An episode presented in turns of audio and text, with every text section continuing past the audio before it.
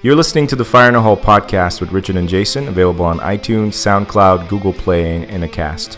If you want to keep the show free and help us keep the lights on, please rate, review, and subscribe on iTunes. If you have ideas for the show, we'd like to come on the show, uh, don't hesitate to drop us a line at fireinaholepodcast at gmail.com. That's fireinaholepodcast at gmail.com. Thank you for listening and enjoy the show.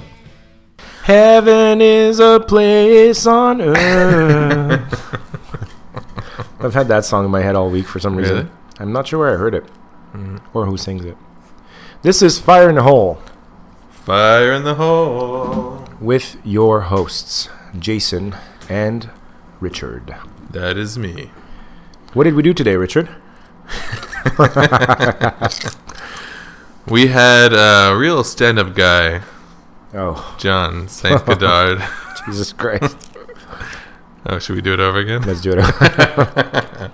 Let's, let's keep going, man. I'm keeping the heaven is a place on earth. bit. so yeah, we had John Saint Godard on Yeah. the show. Uh, Jan- John is a, um a, a he's a Saint Godard. No, John is a stand-up co- comedian uh, that we met um, shortly after, uh, basically trolling around at Comedy Works, where we've been sort of hanging out for the last couple of weeks. Comedy groupies. Yes, where we've been checking out the talent and just getting a feel for the, the craft. And uh, after the show, we approached him, uh, him and some other guys, and we're like, "Hey, um, you want to have sex?" and it turns He out, was all in. turns out he was in. No, uh, but uh, he was uh, kind enough to come out today, and uh, we talked about a range of really cool um, things. Obviously, we wanted to find out where he was from, what he, where how he came into comedy, what his background was. We did a little bit of that. Um, Yeah, uh, yeah. We talked about his background, uh, coming out, coming out personally, and then coming out on stage, which is like two separate things, I guess. If you're a, if you're a comedian, uh, a bit of stealing comedy stuff, uh, joke stealing stuff. Yeah, we talked about joke stealing, which is uh, kind of a big deal right now in uh, comedy. Yeah, but I mean, it was it was it was a great conversation, and then like in the second half, it was just you and I talking more about stealing comedy, music, uh, creativity, uh, whether you can hang on to, you know, the ownership of of art after you put it out there, uh, the weirdness that happens when art mixes with big business and money. hmm Yeah, we had ourselves a good old old fashioned hoedown, just like good talks, like we usually do. Yeah, exactly. So settle in, buckle up, fire in the hole. Fire in the hole. Nationalism does nothing but teach you how to hate people that you never met. And all of a sudden you take pride in accomplishments you had no part in whatsoever and you brag about. You know, like the Americans who go, fuck the French. Fuck the French. If we hadn't have saved their ass in two world wars, they'd be speaking German right now. You go, oh, was that us? That was us? Was, was that me and you, Tommy? We saved the French? Jesus. I know I blacked out a little bit after that fourth shot of Jägermeister last night, but I don't, I don't remember. I know we went through the Wendy's drive thru. We are going to get one of them fresh cheddar sandwiches. It looked so alluring on the commercial, but then we ordered it and realized we had no money and we had to ditch out before the second window. And those douchebags in line behind us with the bass music probably got our order and out. We laughed about that, but I don't remember saving the French.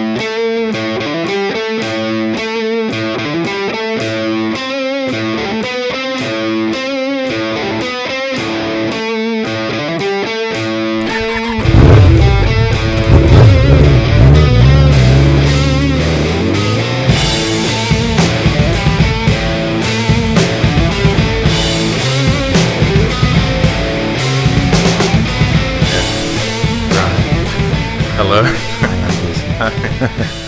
Welcome to the show. Fire in the hole Fire in the hole, bitches. episode something something Something, something. uh, successful return after episode something something. so as you can see, we're building towards something. We skipped last week. I, I missed it a little bit. Yeah, Yeah, me too. I'm in the I'm in the rhythm now. Like every week, it's like I need to get my podcast fix. Yeah, it's like if you don't do it, I I'll just find someone and I'll just victimize them into a semi po- non-recorded podcast conversation, right? This Do you really? Do you happened. do that? This literally happened. Uh, uh, our good friend Steve I, I met his uh, I met his lady, his new special lady, Oh. and uh, yeah, her name is Lisa. oh. Really cool chick. And up, uh, Lisa? we had like brunch, and before I knew it, I was I was like I realized I was fully in interview mode. Oh my god. I'm like, so when was the first time you decided that you know this was your bag? I'm like, wait, what, what am I doing? ah, Podcast bleeds into real life. it does, it does, it becomes real life. and every really good conversation is just an unrecorded podcast. Exactly. Like, Fuck. Yeah, it I does wish have this was that on the mic. It does have that effect. Yeah, no, absolutely. And when someone's not interesting, you're like, you're trying to look for the for the pause button, or you want you're like, wait, there's no. If there was only a pause button in real life, or like, sorry, we can't use any of this. only, only. you need to stop talking.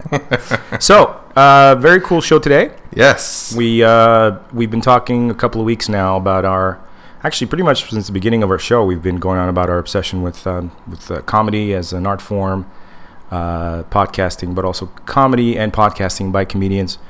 And uh, as I talked about a few weeks ago, uh, Richard and I are working on a basically a, a five minute set yeah. that I would ostensibly be performing at some point when I when when we feel that the material is there. We started doing some uh, some research. There, that's right. We're doing the rounds. Doing the rounds. Comedy work so far. Comedy Works has been our haunt for the last couple of weeks now. It's got the right vibe. It does, doesn't it? Yeah. It seems It's- authentic somehow. Like it's at the brick wall. Yeah. It's kind The- of ratty a little bit, It's got but enough, intimate. the grit. Yeah, it's Yeah. got the grit. That's it. And uh, you told me there used to be pictures up there and stuff, right? Yeah, Of, they used to uh, have like uh, all the grades that were that moved through the that room. I don't know why they took that down. It was- Yeah, it well, was maybe uh, great. our, maybe our guest could shed some light on that uh, situation. So, without further ado, let me introduce Mr. John Saint Godard. Did I say that correctly? You said it well. You said it as well as I do. That's amazing. Yeah. Okay, so Not welcome that to I the say it- show. Not that I say it properly either. When I moved to Quebec, everybody started saying my name, and I was like, "Oh my god, I'm not French, am I?" did they, did they give you like a Saint Godard kind of thing? Sangodar. Sangodar. Sangodar. okay, so I guess we should we should explain how we met you. yeah, the brick wall place. Literally, comedy works. Uh, we saw John go on uh, amidst uh, a plethora of A plethora. other comedians, and uh, he made us laugh, and he was funny, and we just got a vibe, and I'm like, Richard, let's let's talk to this guy, and Next podcast. here you go, and here you Gotta are. get this guy. Yeah, they used to have pictures on the wall. They used Okay. Mm-hmm. to have pictures on the wall, but right. the the place, uh, the owner of the place who had owned it for uh, 30 years, Jimbo, uh, just pulled the plug uh, about a year, two, I don't know, two years ago ish, and um, it sat there for almost a year, and then the new people came in and uh, renovated and just took, took the pictures down and just decided to keep the wall but not the pictures for whatever reason. They didn't throw their them out, personal right? aesthetic. Uh, I don't know where they are. I don't know where the pictures are. It's a good question. Some some you'd think they'd keep them up, right? Because it's kind of a legacy. well, I think they went down as soon as Jimbo left. Okay. So the, the guys that bought it, uh, some of them knew Jimbo. One of them worked for Jimbo. No, actually, the guys that bought it didn't know Jimbo. How how old is the comedy works? Do you know? I think it's been a comedy club since the late '80s. Oh wow, I th- yeah, at least m- m- maybe mid eight- mid to late '80s in there for so sure. like 30 years almost. Yeah. right? 30 Yeah, yeah, years yeah. of history and yeah, and, and comedy. yeah, and there- yeah, big Been- comics. There's been some heavy hitters coming through. there? Yeah, sure. Like John Stewart uh, was there, Louis C.K. was there, David Tell was there, um, uh, Dennis Leary. Uh, I saw Bill Maher there. Oh wow, Really? cool. Has ever, has Bill Burr ever been through there? Do you know? I don't. Well, probably has during the comedy festival because what they have there is best of the fest. So people will just go there and run their sets for other uh, shows, right? Right. Uh, that's what it was when I like in the '90s, but now it's an actual show in and of itself. It used to be just like not even affiliated with Just for Laughs. So you could I could walk up there in the '90s because I was an open micer in the '90s, and then I stopped for a long time, but that's another story. But we didn't have to pay, and you'd walk in and. fucking Dennis Leary would show up, or uh, Wow. yeah, Louis C.K. Just practicing their sets for the bigger shows, Oh shit. and now those practice sets the is is a show in and of itself. They So it's sell lit- tickets for it. Uh, okay. Literally, the comedy works, right? Like it was literally like a Right. like a tra- like a like a gym. yep. Okay. Well, I mean, this is great. You, you're you're literally the first bona fide stand-up comedian that we've had on the show. Nice. Uh, we've done actors, we've done uh, filmmakers, businessmen, um, Wow. uh, tattoo artists. Uh, tattoo artists? Have we done tattoo artists yet? No, not yet. Oh, we've done people with tattoos. a Yes. lot of tattoos. A lot of tattoos. Um, we've had fashion people on. Tattoo's Elgans. not, not not really a uh, um, you know uh, radio well, radio podcast sort of medium, right? The tattoo Yeah, visual. it's exactly. got it's a bit Sure. visual. I mean, you could, what would you do? That'd That's be true. we interesting. describe them verbally. Well, Yeah. one thing Yeah. that immediately, It's a snake. the immediate like it blue. links, like verbal That'd be hieroglyphs. the worst. we we, we get. So this one means courage. Uh, it's it's in kanji. and then you have to Um, hear me. You know, it's it's the worst when you write it to someone who legit has a kanji tattoo and What's doesn't that? get. I don't know what that is. What's like a it kanji was the tattoo? '90s, you know, like every soccer mom and and downtown bank employee, whenever they'd feel that like. Uh, uh, you know, crying out for a little individuality, would then like get together with the girls, have some mai tais, and then you'd get go to a tattoo shop and get some some bullshit a, pseudo Asian uh, shit character, tattooed on like an themselves. Asian character. Yeah, it's either a sun, Oh, okay. it It means means a hope. dolphin, or a, it means hope. And they just have on to my take planet. the person's word for it, too, Right. right? They're hammered Caucasians, Right. and the people are looking at them. Like, the person- what do the you person want? Do you realize that that means pineapple? That's right. Right. So there are a lot of White ghost. You realize that means white ghost? I love Dick. I love Dick. You know, there's a whole bunch of people walking around with that stuff. Uh, yeah, there was also the uh, the the bicep one. It, what oh, was the, it? the Like the barbed tribal wire. one? barbed wire bicep yeah. one. That was the '90s thing. That was pretty Yeah, popular. Huge. huge. Yeah. There was the Hard to live uh, those down. there was the uh, the Native American feather one too that I saw a lot of Oh, Yeah, yeah. a lot of pseudo Native American bullshit uh, tattoos. Did you see that thing this Dream week catchers. where somebody was like, "There's no way, like, like porn is giving like a really bad like uh, misconception. There's no way that, that so many guys with tribal tattoos are getting this much sex." That's a That's bit the right most there. unrealistic part of porn. Yeah, that That's is a good your- bit. Yeah, you should do that. That's really great. Yeah. You should. You, you should okay, do we'll edit that out. It's part of your set. now. no, no, no. So okay, so uh, I guess maybe uh, you know, uh, take us back to I guess the beginning of what led you into comedy, or what? How did this happen? Sure. Okay. The bite. What happened to you, man? Bio time. It's John Zagadard. John Zagadard bio. There should be like a shh. Yeah, we'll put that. We'll put a sound in there. I I was actually living in Nantucket, uh, in Nantucket. Massachusetts. Yeah, I was I was a student in Montreal. Are you born and raised here? Uh, no, I was born and raised in Western Canada. Okay. in a, Which in a part? mining town in, uh, called Flin Flon. Oh. in in northern Manitoba. Wow. And then yeah, lived there. Also lived in Regina, Saskatchewan. Good friends in Um, Regina. Um, Do you have good? s- yeah. Good, good, good artist friends in there. Yeah. Really? Yep. Do they come here a lot? Uh, Get they, away from Regina. they come here, but they end up going back.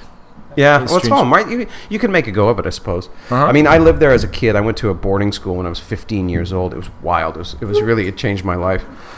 Um, I got thrown out of that school and um, became a teacher. Uh, not quite that quickly, but I, anyway, so I went to, that was Regina. I lived in Saskatoon, Edmonton, and then I ended up in Winnipeg. Uh, I got a degree there and then moved to Montreal from Winnipeg. Um, because I came, I, I, I spent a couple of weekends here and fell in love with the city. And What, then what did it for you? May I ask? Like, what, what was uh, kind of the street life, just the feeling of people that people just went out. They didn't. They just went out. Like they might not even have a, a destination necessarily in mind. Let's go walk on St. Catherine Street or go to the park. And you felt that on the street here. Okay. It was like this celebration, and it's it's a cliche, that, you know. But that's the, not- the, the joie de vivre. it? That's not so much cul uh, in, cultural in the in Western Canada. People don't tend to do that. no, no, because uh, mo- yeah, drive. Everybody drives. I don't even have to drive in Montreal. I live downtown. I work downtown. Um, so there's a real walking, you know, like St. Lawrence and Saint Denis, and uh, Just a lot of pedestrian activity. Yeah. It, no, it didn't work like that in Winnipeg or Regina, and it doesn't. Well, cliches have a base in fact as well, right? It's true. It's a bit of that yeah, European kind of like, let's just go sit in a coffee shop and Yeah, Write it's like poetry. cliches are a basis Yeah. of facts or stereotypes. Some stereotypes. It's a poor are- town. It's a poor do town. have actually some facts. hipsters before hipster was cool. Right. right. So what? What was the? No, I guess I guess saying? like Oh, we're, how we're did talking I about start? your kind of your, your like path that led you to comedy. so I was I was and then I came here and I went to McGill and in the summers an old friend of mine had married uh, a New Yorker whose parents had a place in Nantucket and then another friend went down to see them and they convinced me to go down and I just went down there was it was before 9/11 so I bought uh, an $800 car and a vacuum cleaner and opened up my own business cleaning rich great. Hmm. people's houses this is like a this is screenplay right there. this is like I feel like Seth Rogen would produce this movie. yeah yeah somewhere. they'd have to be very high So- in Nantucket. Nothing sucks like Nantucket. an Electrolux. and then there was like this What's the this- Nantucket thing? I feel like where have I heard this? His, it's super wealthy it's the really limericks. It's- Limericks? oh yeah the ones The with ones the with a man man from from Nantucket Nantucket. Yeah. Ah, that's it. Yeah. Okay. let's just leave it at that. So is it yeah, where, it's not, it can't end well. is it uh, we're gonna be start we're gonna talk about uh, Andrew Dice Clay any, any second now. Yeah, yeah, if we start exactly. going into uh, Bada boom! oh Hey, so he's oh, he's back, right? yeah yeah and I he- was never a fan. Like I knew I I was like not I was like not not a fan, but I was Hmm. just like he was loved there. it. as a kid. And I, I- I was absolutely. I I Yeah? did. I did. I wasn't like uh, one of his soldiers. Like I wasn't like the Right. guy who went to a show so I could yell out the ends of the, the nursery rhymes or you know like I wasn't like a like a soldier. No, I of- believe you. But I loved Dice because I got the impression that behind his doofus act there was like an intellect. Like he was fucking with people. And there was a there was a whole thing. There was And a he work. was right, Right? I and think he so. is again. I, I guess I don't know. It's He's, weird he's for a me. 'cause very I- interesting guy. Yeah. he's He's very like odd. a larger than life character. a bit. Because I've never seen him not be diced. Even in any talk show that I saw him on, he was still that kind of him, character. yeah. But Yeah. apparently, it's a character Uh, he he just Yeah, it he was is, on yeah. Rogan just not not too long ago. Uh, as himself. As Yeah, di- yeah, just just chilling with uh, Rogan and I forget who else is there. Oh, I in should watch that. Uh, and it's uh, it's interesting.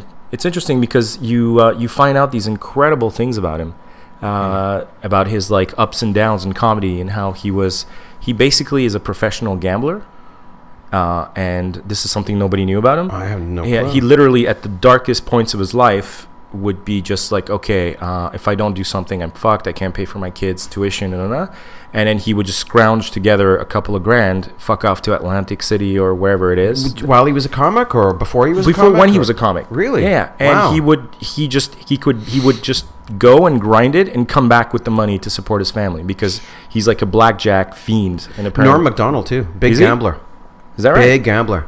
Yeah, Okay, yeah. makes He sense. lost like his shirt a couple of times, I think. That's a very. We were talking about this last week about David Murch, the guy who wrote uh, Deadwood, uh, and a bunch of other HBO Oh, I like. uh, loved it. That's my favorite show ever. David Murch is a is, is, is a is a fucking genius, um, but he also blew a hundred gr- hundred million fortune on horse horses. just read that like within the last couple of There months. you go. So that's a whole world unto itself. Yeah. Um, but uh, uh, segueing back or coming back to you, uh, so Yeah, you're what basically the happened? most Why can't we Canadian. just talk about me more? You're like the most Jesus. Canadian guy ever. You've literally like almost lived everywhere in Canada, and know. then you go to Nantucket. So what was what's that like being a Canadian, a West Coaster down in Nantucket? um, well, I was just a kid. Well, you know, I was like 30. I guess I'm not just a kid Okay, at you were a 30, but baby. relative to Nantucket, I was just a kid because it was like old money, right? Okay. Um, and I don't know. I just had my. What did I do? I, I rented a room in this house with Eileen Ford. So I rent this bedroom. It's 125 bucks a week. I never rented a bedroom before, and I bought a moped and and I cleaned houses. And then the next summer, I like uh, op- I, I I did it for myself. So I just like there was a hub in the middle of town, literally a hub like a big cork board kind of thing outside the the, the store, the general store. But it was really wealthy though, right? Lots of money um, and you put up ads and pay, like uh, we'll clean your house right and you put your little numbers and people take your phone number off i made a fortune i made Wow. like i It's paid off my amazing. helped to pay off, off my student Just loan. doing quite the jobs. entrepreneur. cleaning yeah yeah, i was the i was yeah That's the- great. yeah Okay. and then there was like a this comedian performed every sunday there kevin flynn an american comic and um he did a writing workshop and put it in the Nantucket newspaper. And so I didn't want to do stand up. It was never like a dream of mine at all. Uh, but I liked writing and I'd written a lot. So I went to the workshop, first class. Ah, cool writing workshop, right on. And uh, oh, we're going to write. It was comedy writing. So we're trying to write jokes and stuff. And then come to the next class. And I've kind of, you know, bonded with a few of the people. And uh, he says, oh, by the way, there's a live performance at the end of the workshop. Um, in whatever it was, a month, six weeks, and I was like, I'm out. I am out. Shit got real. Yeah, yeah. And but the people that I got to know and like, they were excited about it, and I thought, what? You're gonna do this? You're Hmm. sticking around? And they said, yeah. So I stuck around and did it, and uh, then just got Crazy. addicted- That's just like got one of addicted. the top human fears is public speaking, right? yeah, And just public speaking, not even trying to make people laugh. right, yeah. That's, The like, I never above like tarantulas and sharks and heights and drowning.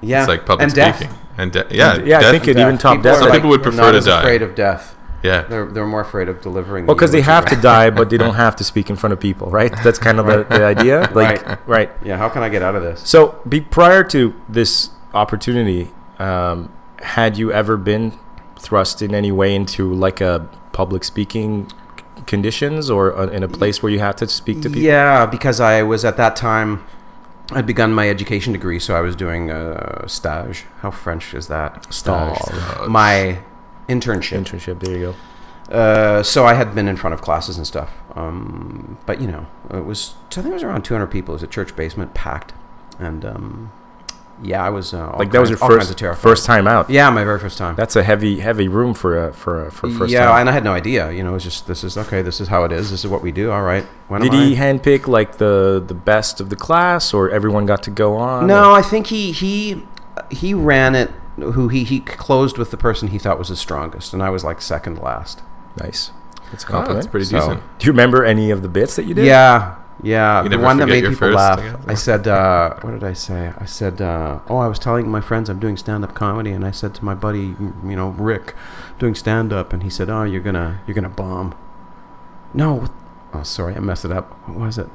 Oh yeah, sorry. Yeah, Okay, so so he says so. I, t- I so the story is I told my friend Bob I'm going to do stand up. Oh, you're going to do fine. It's you're going to be excellent. Yeah, you're a funny guy. It's going to work. And then I told so and so. She was the same way. I was like, and I told my mom, and she's like, "Ah, you're going to bomb." That was my first joke. Okay. All right. People laughed. Like e, it it was a room laugh too. Mm-hmm. Like a, a- and I, I didn't know what a room laugh was, but it like it was like kaboom, and I thought, "Holy shit!" and just to be clear, a room laugh is when like every you got everybody. Yeah, the whole Everyone- house laughs at everyone's once, got it. right? Okay. Even it's like not the- like po- pocket pockets. The bartenders even Like a turns little around. chuckle. chuckles a bit. Yeah, kaboom! You know, one Okay. of those big surprises. Is that the big payoff? On, Yeah. You're on stage, like you're Yeah. trying to get that going as well, much as you can. yeah, yeah, it's nice, Yeah. but you, you also like sometimes rooms just it's not going to happen, even for a headliner, It- and it's okay, and it's not depressing. Like The same for audiences are teaching. weird. Yeah, exactly. That's why I, that's why I feel like it's no accident that uh, so many so many comics and so many public speakers have had s- some teaching experience or can immediately relate it to teaching, right? Sure. Sometimes you can bring all the best material and there's just no connection. That's You right. just either they don't want, Yeah, the day is wrong, whatever. yeah. Other days you can kind of half-ass it, and for some reason they're eating out of your hand. I think, right? But No, you're- it's true. I, I, I saw someone, or I heard someone on Mark Maron. I forget who it was, but they were talking about the audience telepathically deciding amongst themselves that we're only going this far. interesting. Uh-huh. Oh yeah. I Or- think- I think yeah, that's true. you know? Yeah. that ties into some of the stuff you've been you've been saying. Yeah. The mass hypnosis Yeah. Yeah. No, yeah. there's this group kind of this group think without like nonverbal. Right. Well, non nonverbal, kind of nonverbal, but sometimes even verbal. Like if people are getting drinks and they're bringing them to the table and they're a bit louder than they, they would be, then other people sort of react to that, and it creates this sort of character, personality in the room. Yeah, Ah. that's uh, and all true. you know, I don't know how Fascinating. to add it up, but I mean, there's you know, you walk into a room, you feel sometimes you walk into a room, right, and you feel that room. It's like I want to get out of here, I see what you mean. Yeah. and it's nothing necessarily explicit. It's just Maybe this they're even they weird- all communicating interact with live. each other. With laughter too, right? Like if someone's doing a bunch of like I don't know really filthy material, and the laughter from the voc- most vocal parts of the room are he like at 6 Then maybe everyone just kind of gets into concert subconsciously and goes, "Okay, we're giving filthy sex jokes six today, right. right?" Yeah. But they Or- also, but they're also like scared because you some you don't want to laugh at the wrong joke because then you also think you look foolish, and sometimes people will make you feel like you look foolish. Right. There's that, you know. If you laugh at because it reveals a lot about us, right? Like couples, the hardest room for me is when I've got like s- I, one night I had like about eight couples in front of me, and some of them were- it turns out they were like on their second or third date. Oh, shit, So they and like I'm I'm openly gay and I don't hide it, and I, I do my jokes about being gay, and so. I love the way you do them, by the way, and we'll talk about that. Go Okay. on. Okay. Um, but it's like the guy doesn't want to laugh too much, or doesn't you know uh, maybe he doesn't want to laugh because he doesn't know because he wants to get laid and uh, he doesn't know what her take is There's- on there's- this. there- okay. So there's all this stuff that goes on, but you know ultimately. Ultimately, it's not. Ultimately, as a comic, you, you get you eventually become st- strong enough to just you know plow through that and do do your thing and make it work. And if it doesn't work, you got you know fifteen other bits that will kill.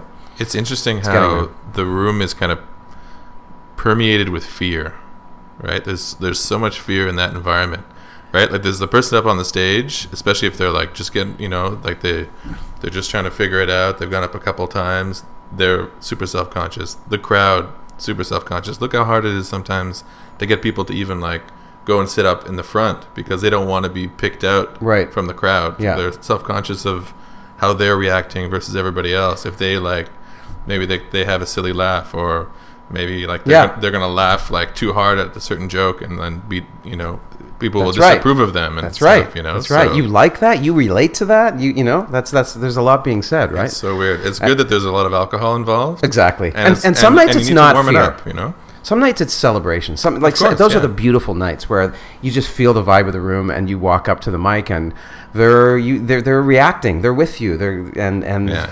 uh, that's They wanna magic. play. Yeah, There's also- Mm. yeah. They're they're on board. there's also a lot of like uh, empathy I find too between Yeah. especially at these like open mic nights that we've been going to, that like the first timers going out that are obviously like a little bit tentative. Right. Like everybody is kind of like kind of pulling for them, Right. But like, you know, like they're also kind of internalizing that for themselves, like trying to put them themselves in the in their shoes and or, or or being unable not to. yeah, Yeah, being pulled exactly. into like feeling what they're feeling up there, and you feel their discomfort kind of thing. Yeah. yeah, Yeah. There's There's that's nothing it. like comedy as far as um, cr- uh, uh, provoking a reaction out of people. know. Like really, Varnol, um, Varnol, sir. Um, we do that when we crack beers. Fire in the hole, like Yeah. uh, Muzzle Top. We just exactly Yeah. precisely. I like it. Fire in the hole. um, I'm gonna say that next next week when I'm with a bunch of comics. it's I'll infectious. fire in the hole. yeah, there you go. Perfect. Like, exactly. There you go. Hmm, yeah, yeah. so um, yeah comedy has like this this this way of it, it feels like it's the least respected of the i feel like of the performing arts respected in the sense that it's never given its due as a serious art form because it provokes laughter it it's believed to be either easy or foolish or uh, uh, just like childlike uh, when in fact like it's what real writers dread writing the most it's like, absolutely there's like a handful of people that ac- can, can That's do it true, isn't effectively it? right and everybody has a friend who's funny. Yeah, everybody thinks that they they're probably what secretly what funny. other genre it needs to be written uh, by a te- by teams like like like drama written in like you know there are shows that are written with writing teams but comedy it's like it's no way there's one person in a room That's writing that shit interesting. I never ever thought of that. right Yeah. because it's Yeah. so dependent on reaction it's so dependent on what people like what the give and take right yeah, um yeah. and so when you and and also Yeah. as you can you can soar if if if it goes home like if you get it you also pay heavy a heavy toll right if if the mood's not right Yeah, if you bomb, or if you said something that happened to rub that particular group the wrong way like you pay There's the relationship between gambling and uh, and stand up comedy. Yeah. Like you're rolling the dice every time. you- true. you know. it's true. It really is. A please don't gamble tightrope john walk. It really is. Yeah, I- so nantucket that's your first time out Yeah, so that was my first time, and then I moved. Like I was just there for the summer, and I came back. Uh, what did I do? I, I think I graduated, and then I went to work another summer in Nantucket, and came back. Yeah, that's what I did in September, and went to the Comedy Works and started performing there. right right away okay Yeah, yeah. I'd only done it once in Nantucket because it's just that weekly thing, and it was his. He was a headliner, right? So he Right. wasn't going to have these these first timers on every week. And and so like lose his audience. the crowd the audience in nantucket was it like well-to-do people or- Yeah. Oh, they would have been wealthy. Um, I'm not sure how progressive they were. I- It's hard to. Th- um, You're not doing transgender material, I'm guessing. In that well, room. nobody's doing transgender material, Right. You know, and the only people doing gay material is like Leah Delaria. Um, there's a couple of gay comics. Uh, a guy who ended up writing for the Tonight Show, I think. I forget his name, Yeah, but he had a good joke actually. He's like, uh, it was about being Catholic and being gay or something, but uh, about being like a lot of Catholics are non-practicing, but. I, I don't know. I'm a practicing homosexual. I forget what it was anyway. It was it My was a good my, little bit. fav- my favorite gay joke probably ever. I'm not is- doing very well. I have a ba- bad track record, record tonight of telling other people's jokes. That's good. That's good. That means that your mind is primarily preoccupied with your own material. That's it. Which is Mm. Two. a topic I want to bring up as well. So, uh, The Last Supper. I don't know if you remember this movie, Oh yeah. an underground film. Um, No. Trying to remember who was in this film. Bill Paxton uh, is in this movie. Uh, a bunch of people that were on like ER and such. Yeah, TV there was shows. a lot of unknowns. a lot of unknowns, Yeah. and a absolutely underrated uh, cameo by Ron Perlman. Um, so very quickly, it's about this group Okay, of I graduate just remember students. who Ron Perlman was. The guy from uh, Anarchy, Sons of Anarchy. Was he in Sons of yes, Anarchy? Yeah. yes, Yeah, yes. yeah. Quest for Fire, Yeah. dude. Lost oh, City. Hellboy. Lost Oh City. yeah. Yeah. Quest for Fire. remember- Boy, Quest did for- I get drunk watching that movie. So it's a bunch of grad students, uh, and they get together in this this little cottage every Sunday to cook supper and talk politics or whatever. And uh, one night, one of them, his car broke down, so he bring somebody picked him up and gave him a ride, and it's Bill Paxton, who plays a like straight laced hillbilly, like full on hillbilly, right? Who's been in Gulf War, the whole bit. And he starts making really inappropriate comments at the table. The whole thing escalates and they kill him. They have to kill him because he, he, he basically becomes volatile. And this whole thing sets off this dark vibe in this group where they suddenly realize, anyway, at the end of it, they basically concoct this thing where every Sunday one of them will bring a guest, someone they find is really fucked in the head, and they will communally try to kind of steer him back onto whatever they consider their If kind they of can't, liberal. kill off 'em. They poison him. Right? they have these two bottles of wine, the poison one It's and the a great clean one. one. I have to see It's this. really Yeah. good. Yeah. What And, year? Uh, 96, 97? Yeah, I'll- late 90s. We'll find the link to it. Last Supper. And all Ron Perlman does in this film is he periodically appears on the TV as this guy who's like running for office, some president. Um, it's not clear. And all you get to see is these little clips of his speeches, little bits of his sound bites of what he's saying on TV. And they never really address it uh, until the very end of the movie. And uh, he's kind of a Donald Trump before Donald Trump type, Okay. uh, but more well spoken. And he goes, uh, you know, Impossible. Who could be more well who spoken? could be than more well Donald spoken? Trump? He's Come like, on. uh, he's like the gay pride parade. What happened to good old fashioned parades, where people would get dressed as kings and queens and and and and uh, what is it? Um, and adventurers and, and and he stops himself. He's like, well, now that I think about it, this kind of sounds like a pride parade. Don't forget the Royal Bank float. there you go. That's exactly. Where I stopped going. So right to Comedy Works, you go right into Comedy Works, Yeah. uh, and at that point you had only the Nantucket gig under your belt. Yeah, I had that one. You know who I did my first show? Well, I, I did another workshop, just uh, such a teacher. Uh, there was a workshop at the Comedy Works, so I did it. And in that workshop group was Mike Ward. Oh shit! Yeah, really? Mike and I did. Mike did his very first show, like in, after we did that workshop, and Oh, it was wow. like as twisted and violent and, and funny as you So could he imagine. kind of already Mike had Ward his would be. niche when, when he started out. Yeah, we, no one, you know, nobody knew. Nobody Do you know Michelle Chaquette by any chance? Michelle Choquette? Chaquette, yeah, he teaches at Concordia. Uh, I forget which comedy duo, but he wa- he had a comedy duo in the '70s uh, that that did pretty well. He t- he taught screenwriting at Concordia. Really? and that's my that was my first like introduction to to to comedy and stuff. But okay, so you're with all these sort of burgeoning first timers, and at the time was it like today? You could you had to kind of call in and say, look, I'd like to go on. Yeah, there were fewer people. There were fewer Montreal comedians. There was only the comedy clubs. There were no independent rooms. Oh, None. Zero. It was a comedy club, comedy nest. That's it. and the nest was the nest still in the forum at the time? Mm. Uh, no, the nest was um, the nest was on Crescent Street above um, Sir Winston Churchill's. oh, pub. nice. Okay, okay, okay. Mm-hmm. And then it moved from there to the the hotel that's on the corner of uh, René Levesque and Saint Mathieu. Uh huh. I forget what it's You called. know, the Nouvelle Hotel. That's it. It was there, and then it moved to the Forum after. Um, Okay. So yeah, you had to call in uh, for open mics, and then I got to host. Like actually, like damn, there, there was such a different scene back then. I hosted every Tuesday night. Um, Right at the gate. At the uh, yeah, like you know, six months in at the comedy night, uh, did works. The Nantucket gig like give you the bug immediately, or Yeah, yeah, yeah, yeah. Okay. Yeah, it did. It really did. so just yeah, I going could- up that night, one night where like you're like, yes, this is I belong here? Absolutely, sure. Yeah, I Okay. wanted to. You know, how can I get a green card? And people are like, "What? Hey, relax. Go. To, shut up." Did you So have like, a fuck vacuum cleaners, fuck cleaning. I'm doing this. Yeah. Well. Well. Yeah. And it lasted for like uh, from '93 to '96, and um, there was but, and I there was no money, zero money. Sure, I sure. made I maybe in three years, maybe. 500 or 700 Oh, that's more than wrestlers make. and your body's fine, right? yeah that's true yeah that's You're- true yeah You're not you're not crippled. Uh, well i took a lot of time off so who who uh, who are your heroes at this period when you're like, okay, I'm gonna make a run at this? Who who who's influencing you? Yeah. I didn't really know any com. I didn't really think about it that much. Like George Carlin was, and it was part of the landscape Yeah. of my growing up. And uh, I guess comedy wasn't as mainstream back then, right? well, not stand up. Uh-huh. Like you'd see stand ups on late night talk shows, but there were no stand up comedy shows. There was no Uh-huh. what like Caroline's the evening at uh, the Improv, those kinds of things. There was nothing like No, that. so they, you they just were saw not like stand a up cool talk shows. place to take your date to, or that. that Well, whole not thing. in Flin Flon, no. right?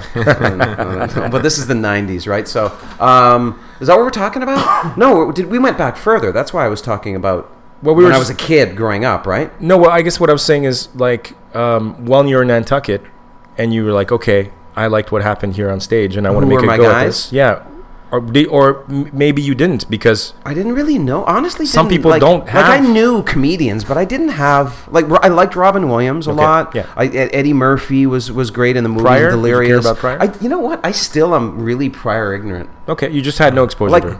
th- Yeah, and I he's interesting. I love his story, but I don't. I've watched. I started watching a couple of his live shows, and it's not that I don't like it, but I just don't stay. And I don't watch actually. A, I don't watch a ton of stand up now. But w- the, what where I really got the bug though, uh, my guy Dave Attell. really, Yeah, because I was at the Comedy Works after coming from Nantucket, and remember I was talking about. Um, you're a big fan, aren't you? Yeah. Do you like Attell? I Yeah. love Attell. Huge. He's um.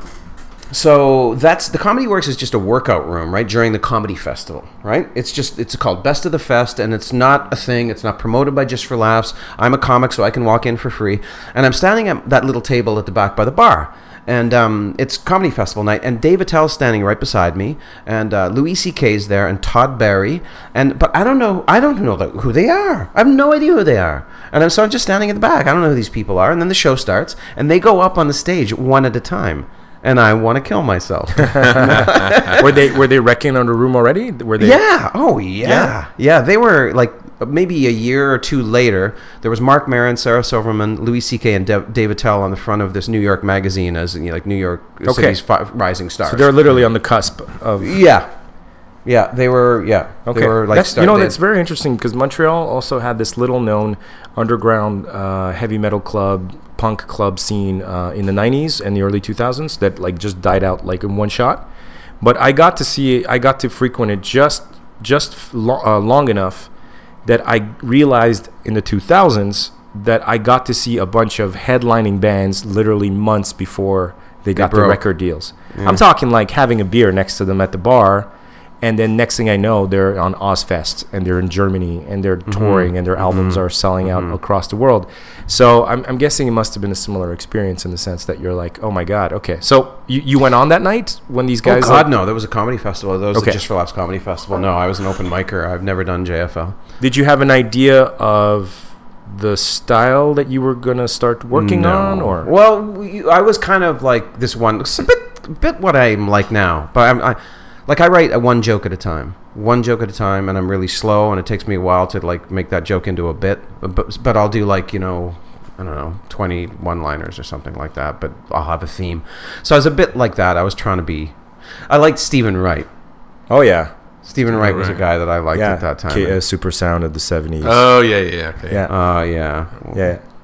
Stephen Wright. Yeah. yeah, He's a guy that like when I uh, first time I saw him, I was too young, and I just I was like, I don't know what this guy's doing. Exactly. Well, yeah, I've got a decaffeinated coffee table. You can't tell by looking at it.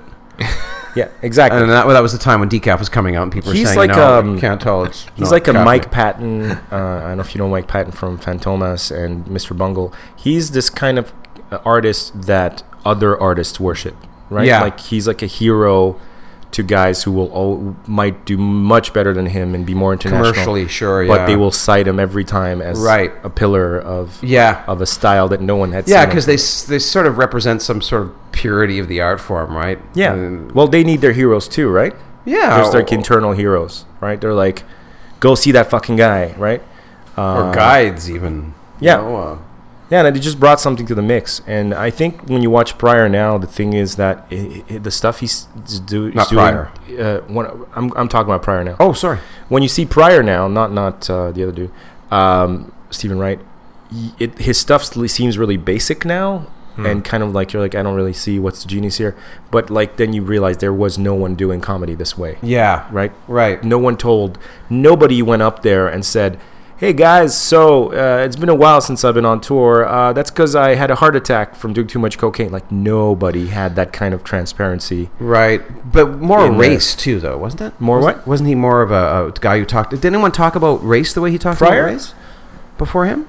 Uh, yeah, there were some guys, but he, I guess, was the first. He was the first Cosby. He was the first black megastar that could command not only any audience, but like he could just walk into any place, unfeathered and like with Was he immediate big before respect. Cosby was? they were almost close, right? They were almost around the same time, but but he, I would say Cosby. I think. Um, That would have been a cool Greenwich Village, and when they were happening. oh, and, imagine uh, that! Yeah. sure. yeah, I- well, they're all dressed like uh, they're all dressed like Stevie like- Wonder. with Yeah, yeah, like I was gonna say, bell bottoms Yeah. and scarves and stuff. but I think with Pryor is that Shaft. He, he was the first. exactly. There you go.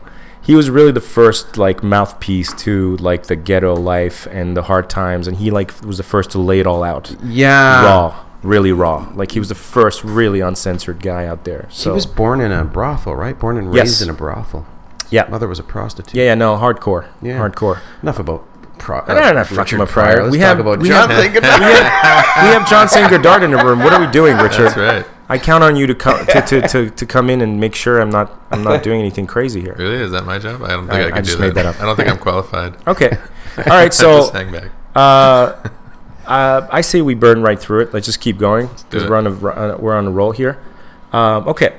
So I'm sorry. I'm, I'm a filmmaker by trade. Like that's my that's Oh, my really? actual my profession or that's my passion as well. Really? So I Cool. build everything as a story. So I'm seeing you now in Mining Town, Nantucket, and then you go to Comedy Works in Montreal. This heavy room, you see these guys destroy everything. What's next? What happens next? I just do shitty mics for three years and quit. So you're Sorry. hosting. Hmm. What's that? You're just hosting at this point, Uh, I would host on Tuesdays, but I'd get occasional weekend spots, uh, which are doing- coveted, from what I understand. Doing stand up. That They're very coveted. The the weekend spots. Yeah, they are. They still are. Yeah. They still are, and it's even more difficult now because there's way more comedians and way better comedians. Okay. Yeah. so they're there's coming like out of the five gate. Uh-huh. times as many, and five times as well as many good ones. I guess. Yeah, just b- by by rationale of the numbers. Like internet internet honed Yeah, out of the gate swinging. that's right. Right? Yeah. No, And I got uh, my own YouTube channel. Here I come. Right. yeah. By the time I hit the mic for the first time, I already have thirty thousand followers or whatever. Yeah, and you know you could get spots by doing that because you know you're going to bring people to the club. So and Sure. then by doing all those spots, you get better. Has that happened? I guess it happens a little bit. You know that carries some weight you Uh-huh. know, in, in Montreal. So you Um, put down the mic.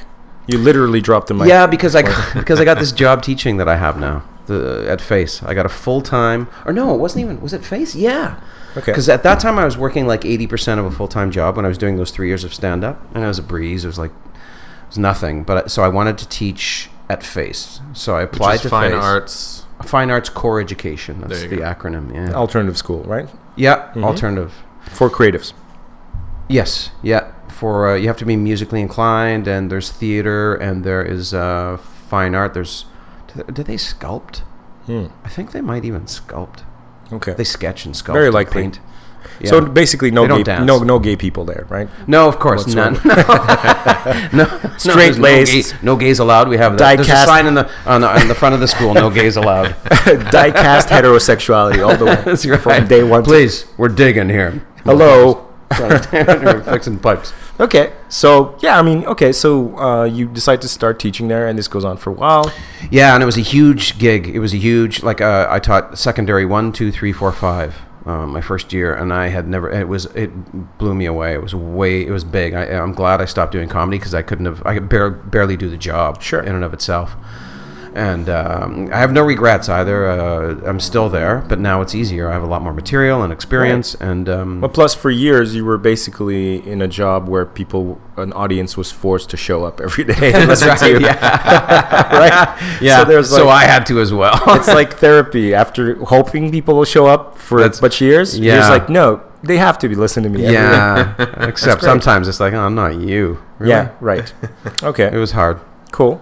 So, w- uh, how, wh- what happens? How do you come back to comedy? uh, four years ago. I had, I'd never really left comedy. I left doing stand up, but uh, I got my first writing job was writing for. Uh, I, I pitched this Canadian medical. It was called Stitches. Nice. It's like it's a comedy what I for would have called it, doctors. yes. Yeah, comedy for doctors. like a Scrubs, but but a yeah, Canadian Scrubs. Exactly. sounds Yeah, familiar. Stitches. Does And it s- predate Scrubs? What's that? Th- This was before Scrubs, or I, the the film, the the TV series. pitch? The pitch. Yeah. Uh, I don't know. When Maybe, was who Scrubs? knows? This was like 90, uh, Then it would- 8, 99. I think it might have been before Scrubs. Yeah. Yeah. Okay. Yeah. So I pitch them. I'm, I start write, writing fake news because I love The Onion. Right. So, su- Sunday afternoon at home, I just sit in front of my computer and it. I, I'm making myself laugh, and I'm thinking this is funny. So I write a whole bunch of fake news bits, and I pitch to Stitches. So I did that. I got a paid gig writing for them, and then I did like some radio, some commentaries, and travel writing, uh, newspaper writing, uh, and then I did this piece about uh, joke stealing for the Gazette. Oh my! I can't believe you just brought that up. I, I oh my god! I totally wanted. I was like, I'm gonna. I'm. That's that's. Ex- I was listening to joke stealing conversations all. I don't want to interrupt you. Please keep going. But Yeah. we got to come back to that. Yeah, it's yeah, it's that's a, a sensitive So one. you write this piece. Uh. So I write this piece for the Gazette, and it means that I go back to the comedy clubs. And I've already, I've already, I've never really, I'm still kind of connected. I'm still like I'm into funny stuff, and I think funny and write funny and Right. blah blah blah. So I went back, and then I was with Ward. Ward was doing a show, and and uh, we're talking uh, after the show, and he's like, "This must be hard for you to come back and watch comedians perform and not perform." And I was like, "Not at all." and I, I must have just been totally kidding myself. And that that must have been pretty. You were just like, in a daze. yeah, PhD level denial there. Right. Because like within a year, I was back doing stand up after that. Okay. Yeah. So it is a. It, it it it's true what they say. If once it's in your system, like yeah, you can't really ever shake it. In yeah, I suppose. In Yeah, one way maybe or like I don't know, like poetry for some people, or like uh, fixing carburetors, Heavy you metal, know? yeah. yeah, Yeah. yeah, yeah, or metal. Cool. Okay. So if we can maybe do like a sidebar here on the joke. Sure. What prompted you to write this piece specifically? What set you off? I was around the time that Joe Rogan was having that big feud with uh, Carlos uh, Mencia. Mencia. Mencia. Yeah, Yeah. Menstelia. So that was going on, and um, that made huge waves, right? In Yeah, it did. Yeah, because uh, Rogan confronted him. Who was on stage, Rogan or Menstelia? Menstelia was on. St- the- as I recall, what happened at that particular evening is that I wrote the piece and I can't remember. Rogan was there, but um, Mencia was not s- booked. He was just hanging out as he usually does. okay. or used to. And uh, someone else, I think he came onto stage to kind of sh- throw his weight around. And then Rogan was like, all right, that's it. Came on the stage. Yeah, so Mencia Right. wasn't booked. He was just hanging out. There might have been a third comic involved. Also, Rogan brought him up. Was Rogan hosting? Maybe. Mencia gets up and starts going on about something, and then Rogan's like, "That's it. I'm gonna go up and I'm gonna expose this guy." And the way the evidence to this is when you watch the video, uh, Mencia's got the mic, and Rogan is kind of trying to. He's like yelling at the crowd and trying to call him out, and Mencia's trying to play, kind of put him down and shut him down because he's got the mic and ridicule him. But you can see quickly as Rogan is more and more vocal that people are starting to listen to what he's saying. Okay. So the joke stealing thing, I'm guessing, has always been a thing in comedy, right? That's always, and somewhere there's on the underbelly. It's, it's yeah, been I a think thing. it has. Uh, Milton Burrow was like famous for famous for it, and they made f- fun of the fact. And Cosby admitted to stealing uh, material from um, George Carlin on, on Letterman, and people applauded. Okay, so Like, they it were was- just like, thought fuck it was it. a, pretty funny. I mean, this is all pre Napster, pre uh, intellectual Yep. property, pre all this stuff, right? So it Mm, Yeah. wasn't even like in the in the the mindset of people to to to mind. Right. Yeah. Right. Other than other than people in the business, right? And Right. Robin Williams too, right? it- And Right, it's he used well to, known. they yeah. say he used to write checks to people. Yeah, he would apparently. just yeah. He'd be like, "Oh, that's and great." you know, and it's and- and it's debate, you know, really debatable as to whether you know how mal- malicious it was. I mean, Williams was a sponge, and he would hang out in comedy clubs, and I could literally, I could see it happening. If you go out and you watch like seven to ten comics in one night, especially the quality he was watching, and even if you're partying with your friends, then you know, a couple days later you go to write, you yeah, yeah. you something pops into your head. You're not necessarily, you might not know that you're happens ta- with like music. that can happen. Happens Yeah, with try everything. going to a comedy show and then remembering the bits. Yeah, You can't. yeah, or you'll just Right. come to the There's a same- couple that will come out, but like the rest of them are all rattling around in your subconscious, right? Yeah, like I thought. I swear to God, when I my first year back this time around, I was there was this Mike uh, what the, a Norm Macdonald joke where he talks about he has this great joke about a dog. I could do this myself. What the hell? The punchline is like I could do this myself. Oh yeah, he's talking about a homeless guy who has a dog. right? And the, he's just the dog's walking around with this homeless guy, and they stop every once in a while. The homeless guy like holds a hat out, begging for food, and the dog's thinking, "Shit, I don't need you. I could do this myself." Nice. and so that popped into my mind, and I th- and I thought it was mine Yeah. for about three hours. This one afternoon, I was like, "Oh, that's such a good bit."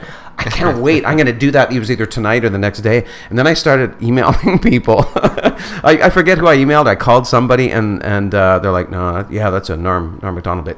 Thank you. Yeah, uh, Rogan has described that very phenomenon. For he's sure. like, it's happened to me. He's Parallel Like, thinking too. yep. you Yeah. know, like Yeah, and then there's and then there are just and then there's thieves, right? And then there's just thieves, and Carl that's, that's always Manstelia. going to be the way it is in every genre of e- everything and anything you do. Right. And what what was the piece about? Do you remember? Like, what was it? You were just addressing the ca- scandal. or- might not. I forget what it was. Just basic. It was really about joke stealing.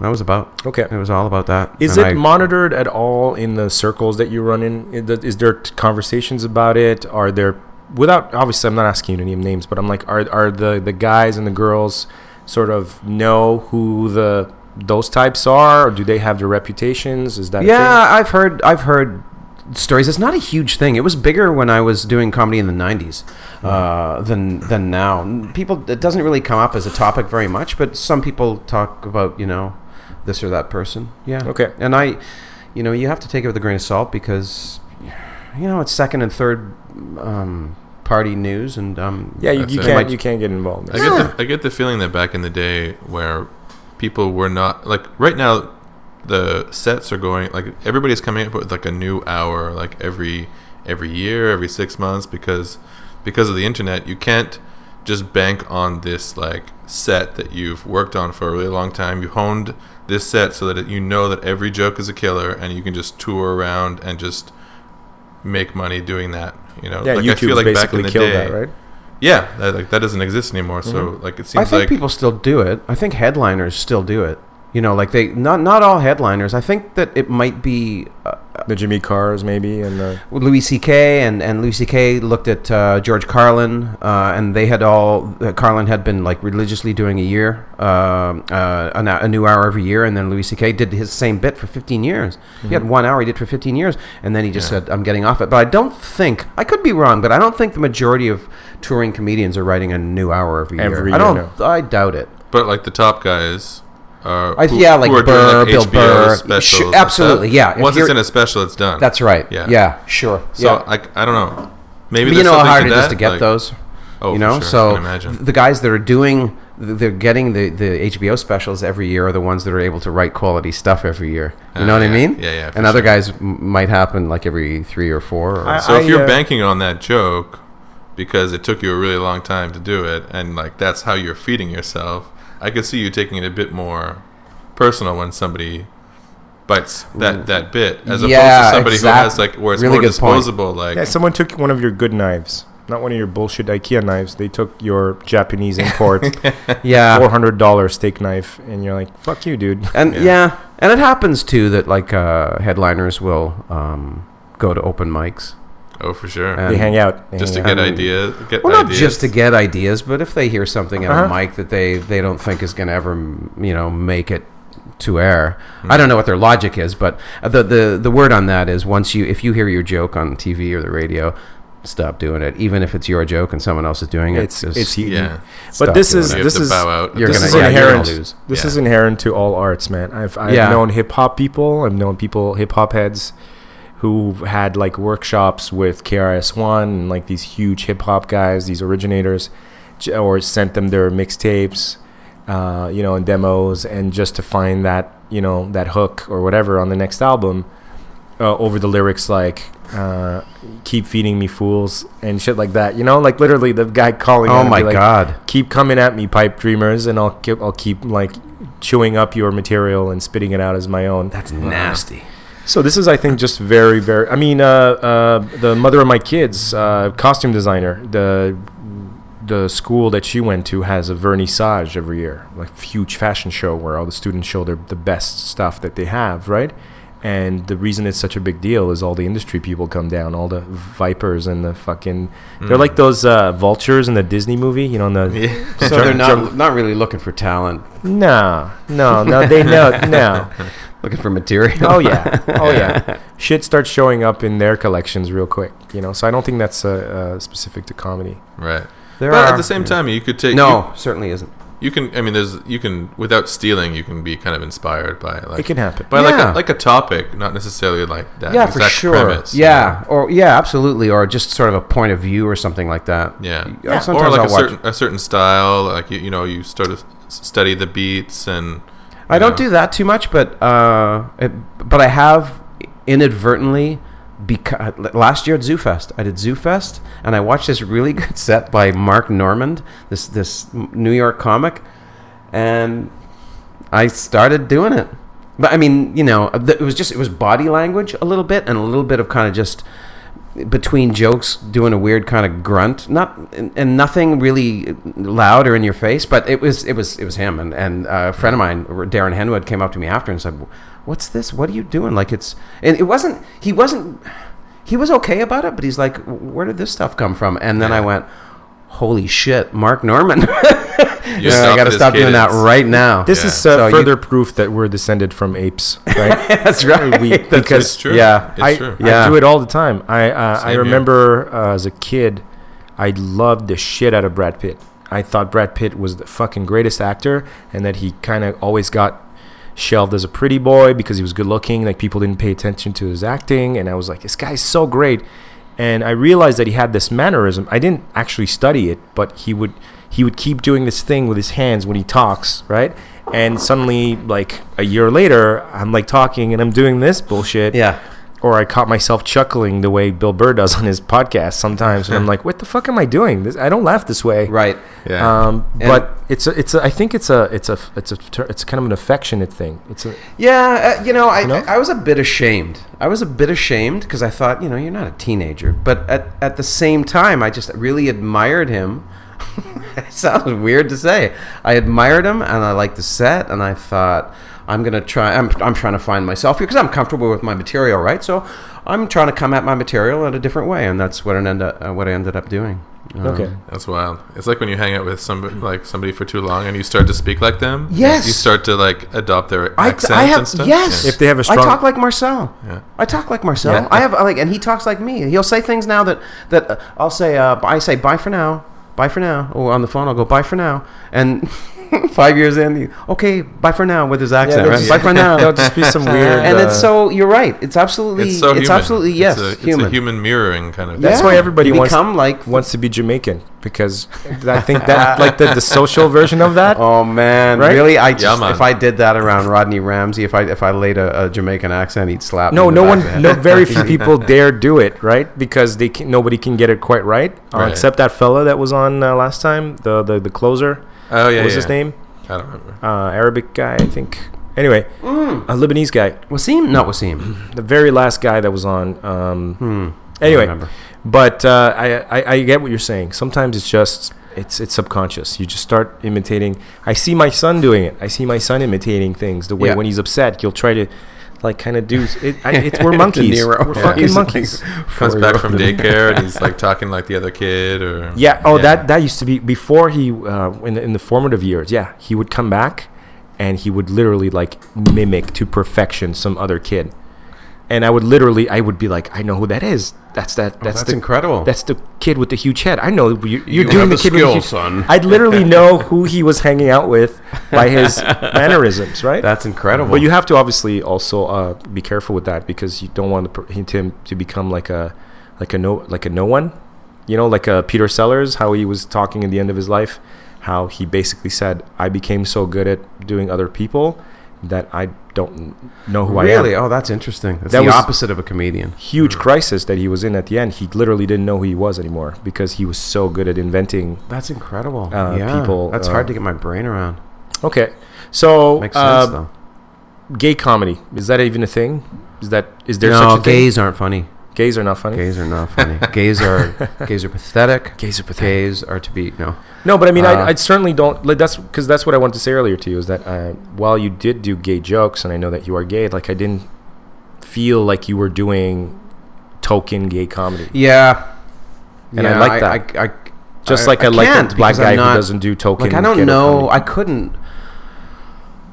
like for you know, for example, uh, I don't know who divas are. I don't really care who divas are. I'm from Flin Flon. I'm gay, but I'm from Flin. Like I Mm-hmm. was When did you born and come out? raised in northern Manitoba. I was gonna ask, being from Manitoba, like you, would I you- came out when I came. I, I moved to Montreal so I could be gay. really, Yeah. Okay, that's Wow. huge. Yeah. Oh, Okay. it was. It was enormous. Like I was, I was shopping for a city, kind of. Like I was in Winnipeg, but I would, I would, you know, drink too much and then end up in a gay bar, right?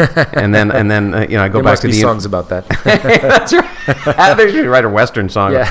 Last night I drank too much, ended up in the gay bar. gay bar. Ding, ding.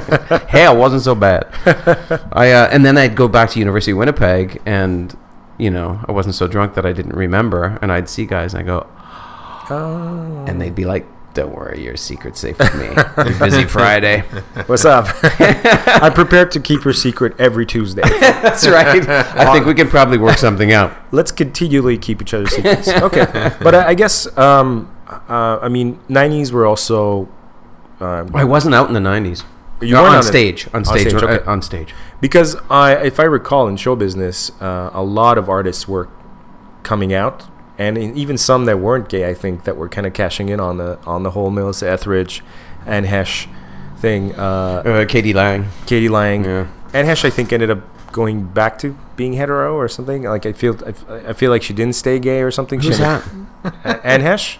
Oh, right. I don't, I don't know what her story. No, Yeah, I I'm think not she, sure. she's- she she went back. she married Ellen. No, did she marry No, Ellen? no, no. Oh, She was with Ellen, right? Yeah, but then she ended up uh, with Harrison Ford after or something. Like she ended Yeah. up ba- basically just basically going back to being hetero. Anyway, the point is, is it was a Well, big bisexual. coming out show business period, the, the late nineties. Yeah, kind of. It was it was more, but not for gay men. It was Not for le- gay men. lesbian chic was Okay, the term, lesbian right? was like the first step. Okay, Hmm. Yeah, yeah, and it's still way more cool to be a lesbian than to be a gay Is it? man. Yeah, Really? especially on stage, but I mean in general too, because it it's more appealing to the general public, especially guys. you're uh, a dude, to be but a, you're a chick, but to you're be a dude. gay woman because a gay woman is like titillating and mysterious and sexy. A Hmm. And gay she'll still man is talk just about a- like, fucking sucks chicks. dick. And, uh, okay. You know, th- th- there's it's you know it, it squeaks out audiences more if you're a gay dude on stage than if you're a gay woman, Right. Especially if you're a bisexual gay woman because as, as uh, Jessica You're still an Solomon option, said, I guess. that's well t- in their minds, right? I mean, It's Jess every- Mm. Solomon made me laugh it's really every hard re- in the green room at the Comedy Nest because she said, you know, when I say I'm bisexual, there's some guys that think they have a chance, and then she she said they don't, but. but I'm not gonna tell them that. That's enough, No, though. no, Yeah. exactly, exactly, To- espe- and especially for an audience member because you want an engaged audience. Uh-huh. That'll do it. Did it ever get you any heat? Uh it did. Like s- the first, I I came out and then I went back in because really? I did. Yeah, because I I had I just been writing gay jokes and I couldn't wait to do them and I did them at this club, uh, a cafe called Shake a Cafe in NDG. Ah, yeah, I remember. And Oh, yeah. they're they're Yeah, really absolutely. really great audiences there, and so I did it, and they loved it. And then I went to the comedy, I forget the works or the Nest, and I did it. And I it's the first time ever on stage noticing people become uncomfortable in the audience, and not only uncomfortable, like sneering at me. Really? And it threw me. Like I, I, I just immediately like started sputtering and went into other material. But it wasn't. I'm, I'm guessing you didn't come out of the gate with anything super raunchy, right? No, no, no. I, I forget what it was, and no. and it's But it never- let the audience know that you were gay, and Right. And then, then you start to feel like a Yeah, you okay. could see it. It wasn't even a feeling. Like I could see guys going, just like you know, Ah, like, shit. "Ah." Crossed arms and crossing Uh, legs. Avoid- yeah, and kind of avoiding eye sneering and like contact and- leaning into their buddy, going, "What the fuck?" And you know, some of the some of the time it was a small room at Burritoville. It happened once, and so I Really? stopped. I stopped, and then uh, so think there'd be surprising more- for Montreal that that would ever happen. You'd also think there'd be more gay people at Burritoville, but that's just maybe that a was yeah, that stereotype. was a surprise. Th- Yeah. That was a surprise. Uh, and and Burritoville's a, was a cool room. Actually, it's closing. It closed. It's Oh, it's, it's that's over. too bad. It's done. It's Yeah. done. Oh. Yeah, they they uh, posted it on Facebook yesterday. I think that. Oh um, shit! Little yeah, places. it was man. sold, and uh, anyway, it's, It's over. gonna be a comedy club. So you had two coming outs. Like you had a personal coming out and a s- and a stage coming out. a two stage coming up. two stage. So then I got two pissed off. stage, two stage. Two stage. That's right. Yes. Two stage. Oh, yes. this is I my didn't pro- second stage. I didn't pronounce it properly. my- Stage. Yeah. and you say you went back in after that. That's Well, uh, uh, yeah, performing, yeah. Yeah. For about uh, maybe a bit less than a year, then I got really mad. You're like, fuck Uh, this. Exactly, and them fuck them. They're not Yeah. going to dictate what I do, and, and and I never look back. But you know, it'll I'll still like I'll still like it's certain clubs, kind of ready for you know um, a suburban older crowd. Uh, Mm-hmm. Anyone that- ever come up to you and say shit or uh, heckle you? No, no. Oh, yeah, kind of heckled. Yeah, yeah. I got heckled a couple times. Just like it was kind of like ah, fuck. I had this joke where I go, where I said uh, uh, I recently came out of the closet, but when I came out, I saw my own shadow.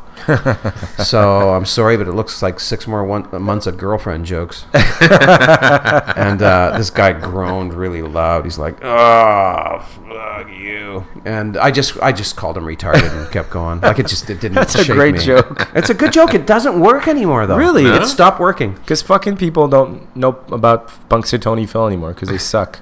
I don't know. No, I don't know what it is. It's it's it's a weird thing, and it's like I listened to this Dave Attell podcast. It was either WTF uh, or uh, Industry Standard, and Attell. w- Somebody asked Attell, "What do you do?" Or Attell's talking about sometimes jokes just stop working. Just, They some just of them. stop working. Yeah. And uh, the guy said, "So what do you do with them?" And he said, "Oh, put them on a T-shirt. Yeah. put them on a coffee cup. Yeah, and, and- and- move and if- on. Write another People get one. it. I, I, I wonder if it's because with internet, with millennials and everything, what's happening is they have their their kind of references are actually references, right? They weren't there for the show. They weren't for the album, the tour, the the event.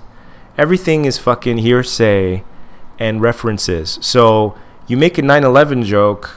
They were like six years old. Maybe they Yeah, know a and little that's bit. not of, insignificant. and maybe they watched the the video of it but like i, I feel like a lot of there's there's there's like lacking maybe a, a certain lived or was there or Yeah, but I think it's not just millennials. I think it's any sort of generation that that is wants to doesn't want to hear about. Well, they want to hear about something that they can they feel they can relate to more. Sure. You know, like Sure enough. Yeah, fair you- enough. There's an argument both sides. Like if you're going to do a 9/11 joke, what are you going to why? You know, like because Right. what hasn't been said, and now it's 2016, so you know there's that too but but absolutely they have to relate and there might be something in there might be something about the joke that just turned them off or sometimes you stop telling it right you're just not you're not in it or you're you don't even like the joke that's the, that's a good thing about comedy the audience will tell you what's funny and they'll tell you if you're funny like and sometimes i'll be doing jokes i don't even like them anymore but I'm, I'm, I'm doing. Uh, let's try this joke again. it still I'm not- kills. no, it doesn't. It doesn't It kill you. doesn't. I stopped doing it for a reason, you know. But I didn't even realize that. Then I do it again. The audience goes like, you know, metaphorically, "Fuck you," and I'm like, "You're right. Put that joke back." is that how it becomes after you've done it for a while that you have like this virtual shelf in front of you and you're just you're like i guess i'll do this one today and i'll do this and this well, and this, I'm the or- wrong guy to talk to about that. I get in the sense that I f- almost feel a little guilty talking about that because I'm an opener. Like I'm not. I'm not middling yet anywhere. Um, yet you know i've got about maybe 30 to 45 minutes of material that i could do and so yeah you've got you go into your little rolodex your mental rolodex and pull something back out and i did that w- with a couple of jokes in the last two months that will not be pulled out again okay and that's okay it's just like either was funny for a short time you made it funny it's not relevant anymore it's not you anymore uh, so yeah but you just try to I- it's, it's hard you want to keep some stuff but you always I'm, I'm really i'm i'm always writing you know i'm always Yeah. i have my notes and papers in my pockets and so there, there's some adventure some there's some advantages to having technology right is, is there is there is instant there access absolutely to is your, uh, to sure your bits all the time yeah well, they're there I, I don't know if i'll ever get to them they're there right on my phone right in my pocket but they might not be any more accessible to me than the post-it notes and Right. you know they might sit just as long So, and not for me specifically, but for just your somebody who says to you, you know, um, hey, John, like I, I'd like to give this a go, or I think I'm interested, or my my my, peop, my friends keep pestering me to go on, or whatever. I'm gonna give this a crack. What what do you say to a youngin? that- do it do it don't waste your time Just Do it. fucking get up there? yep do it now i had i ran into a former student who's 19 20 years old he's at dawson and uh, he had some videos on youtube and i ran into him and he said he was thinking of it and i was like don't waste your time go up right now go up like i can put you on next week and he's like and two days later he messaged me and i got him on and he w- he's been up a couple times so just don't waste your time How do you Don't- do? You- Did you do okay? he did well yeah, he did really well yeah Okay. yeah taught him for like three or four years at face So just fucking do it.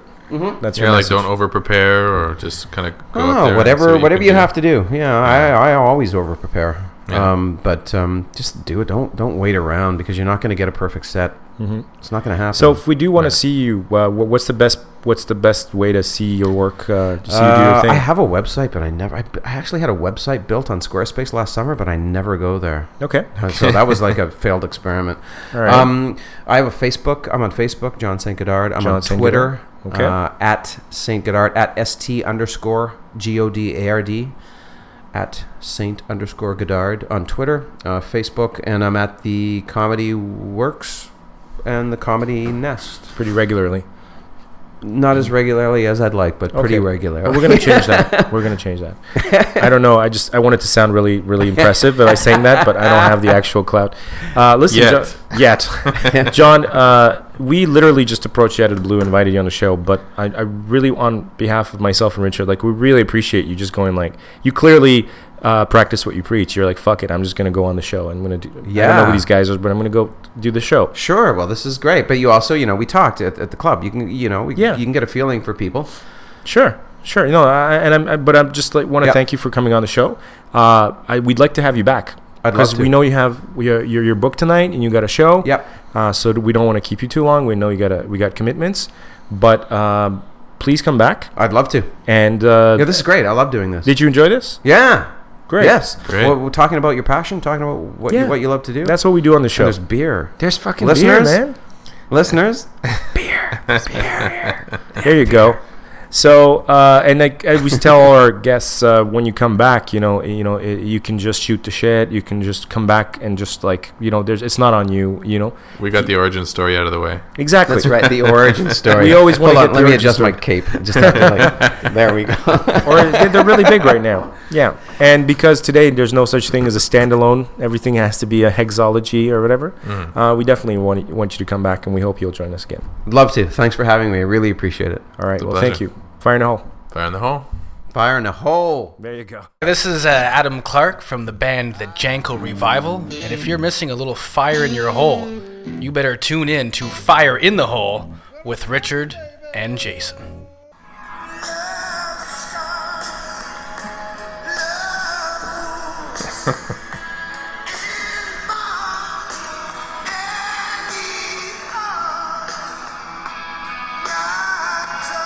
Love hurts, Richard. It hurts so bad. It hurts so good. it Actually, hurts so good. Mm. So, um, we just had Johnson Goddard on. give it up for John St. Goddard. Yeah. That was a bit of a rush. Yeah, man, that was great. I, He's a I talented feel- guy. I feel positive Yeah. about uh, the experience.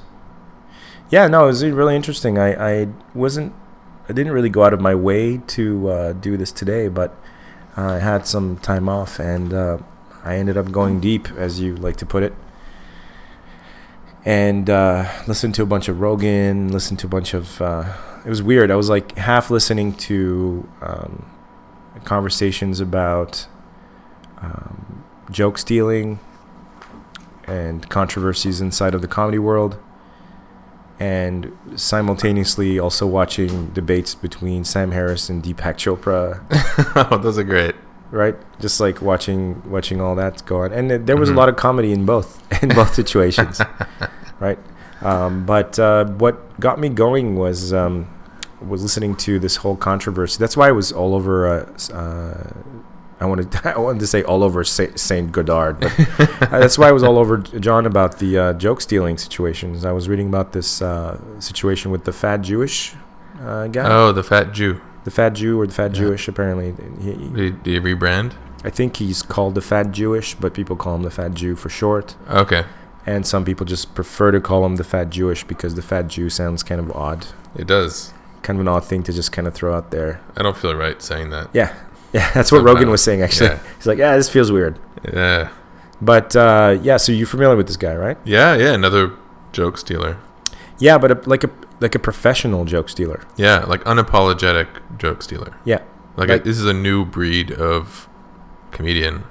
yeah, Yeah, but he defends himself in an interesting way. He's like, he's almost like calling himself kind of like the BuzzFeed of Mm-hmm. comedy, where he'll take other people's material and give it a new audience, or it's like almost like re- retweeting or something, you know, which Right. is which is an odd way of justifying stealing someone else's. Well, I would buy that if if because when you retweet, you can see that it's been retweeted. Yeah, Right, You're giving fair enough. credit. Fair enough. Um, yeah, you're giving some kind of credit to the original artist. Exactly. Yeah. So his shit doesn't fly when you start to get into the fact that, um, first of all, he's not a comedian, right? So he's not like a guy who's been on the circuit or has any comedy chops that anyone knows of. Right. He's some trust fund baby, from what I've heard, who's got a bunch of other businesses going on the side. yeah. And because he lives in the heart of the show business world, he kind of started an Instagram page Right. and but what makes what what basically sinks his whole argument is this idea of like uh, purposefully purposefully cropping pictures and repositioning content that's not his own in a very deliberate way to not credit the um, the, the originator the originator Right. and apparently his shit goes really deep too. and even goes beyond just like taking, let's say, a meme that you made and reposting it as his own. Uh, he's apparently even done things like created fake accounts to r- first retweet, so then he retweets or re- reposts someone else, like the fake accounts Right. repost. Yeah. yeah. So if anyone points a finger at him, he can be like, "Oh, well, I was just reposting what this guy did, but that guy is not nobody. It's him. He's got plausible deniability. Yeah. Well, he'll run that game. about- Diabolical. he'll do that whole, uh, oh, uh, one of my interns did it and without my knowledge. But he's used that excuse like a dozen times. Yeah. I'm guessing this is very similar to the whole thing that happened with uh, remixes with music, Mm-hmm. right? Yeah. He's kind of like the first remix artist, and then before that, before uh, for for a while it was it was okay. You were just like a block party DJ, and you could just sample anybody's work.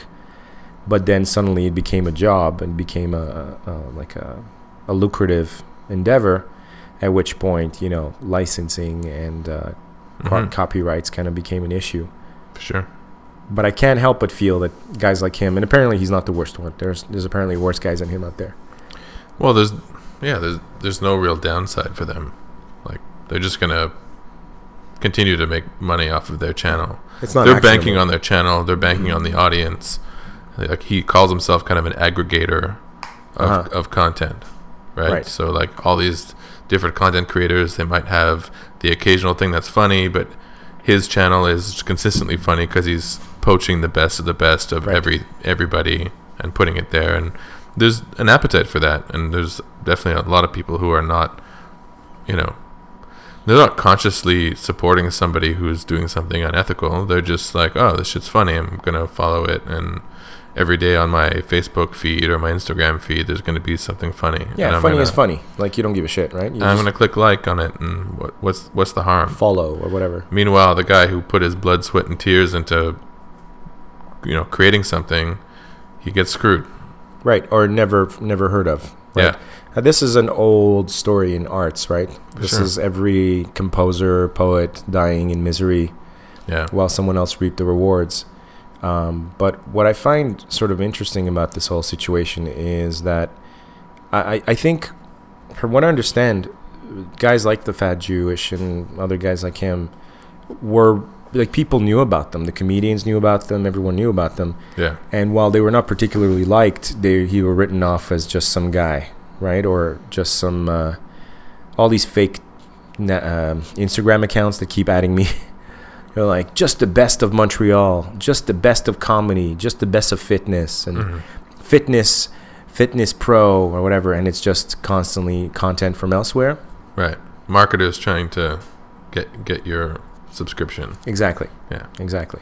Um, um, get max followers. Hmm. Loved your picture. Yeah. and even commented and said something like uh, magical and it's like a picture of your latte yeah. right um, but i think what happened where where these guys sort of crossed the line is i think when uh, the fat jewish guy specifically got some crazy industry deal like Yeah, he got like a synd- syndicated show or something. yeah he got picked up by like um, i think it's called the ca or ca or whatever like one of the biggest agencies in hollywood right.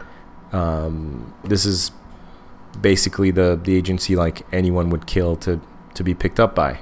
It's big time, right? And he got a he got a book deal out of it. He got a comedy show development, like the full the full spread. The spots that people would kill for. Yeah. And and again on the s- on the backs of all these other people who are And he did it by breaking all of the cardinal rules within within that, right? Yeah. Within within comedy. It's like you don't steal somebody else's jokes. You don't take credit for someone else's work, et cetera, et cetera, you know? Right. I mean, this is uh, basically the same as me, you and I starting an Instagram account tomorrow Yeah. and showing the best sculptures that we can find from undiscovered artists. Right. This is what's happened to DeviantArt and a bunch of other places, which has contributed to scandalous uh, job interview situations. People getting caught with portfolios full of other people's work. Right. Uh, there's that website. Uh, you think we wouldn't notice? Oh yeah, I've heard about that. Yeah, which just catalogs and chronicles like stores, online stores t- stealing prints and designs from artists. Uh huh.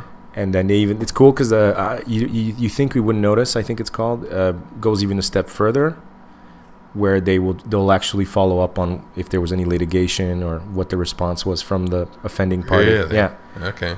and was it removed? And like Fat Jewish, 90% of the time when a company's backed into a corner, like some Czech t shirt company that's just putting, j- literally just lifting designs off of uh, people's portfolios and putting them up as prints, Right. the, the, the default response will be like, oh, this was like a rogue employee Right. and they've been they've been excused they've been fired immediately because that's not what t-shirts wow wow stands for yeah. right. Yeah, yeah. we're about integrity and t-shirt t-shirt integrity Yeah, well, the- the average person doesn't give a shit about where it comes from, True. you know.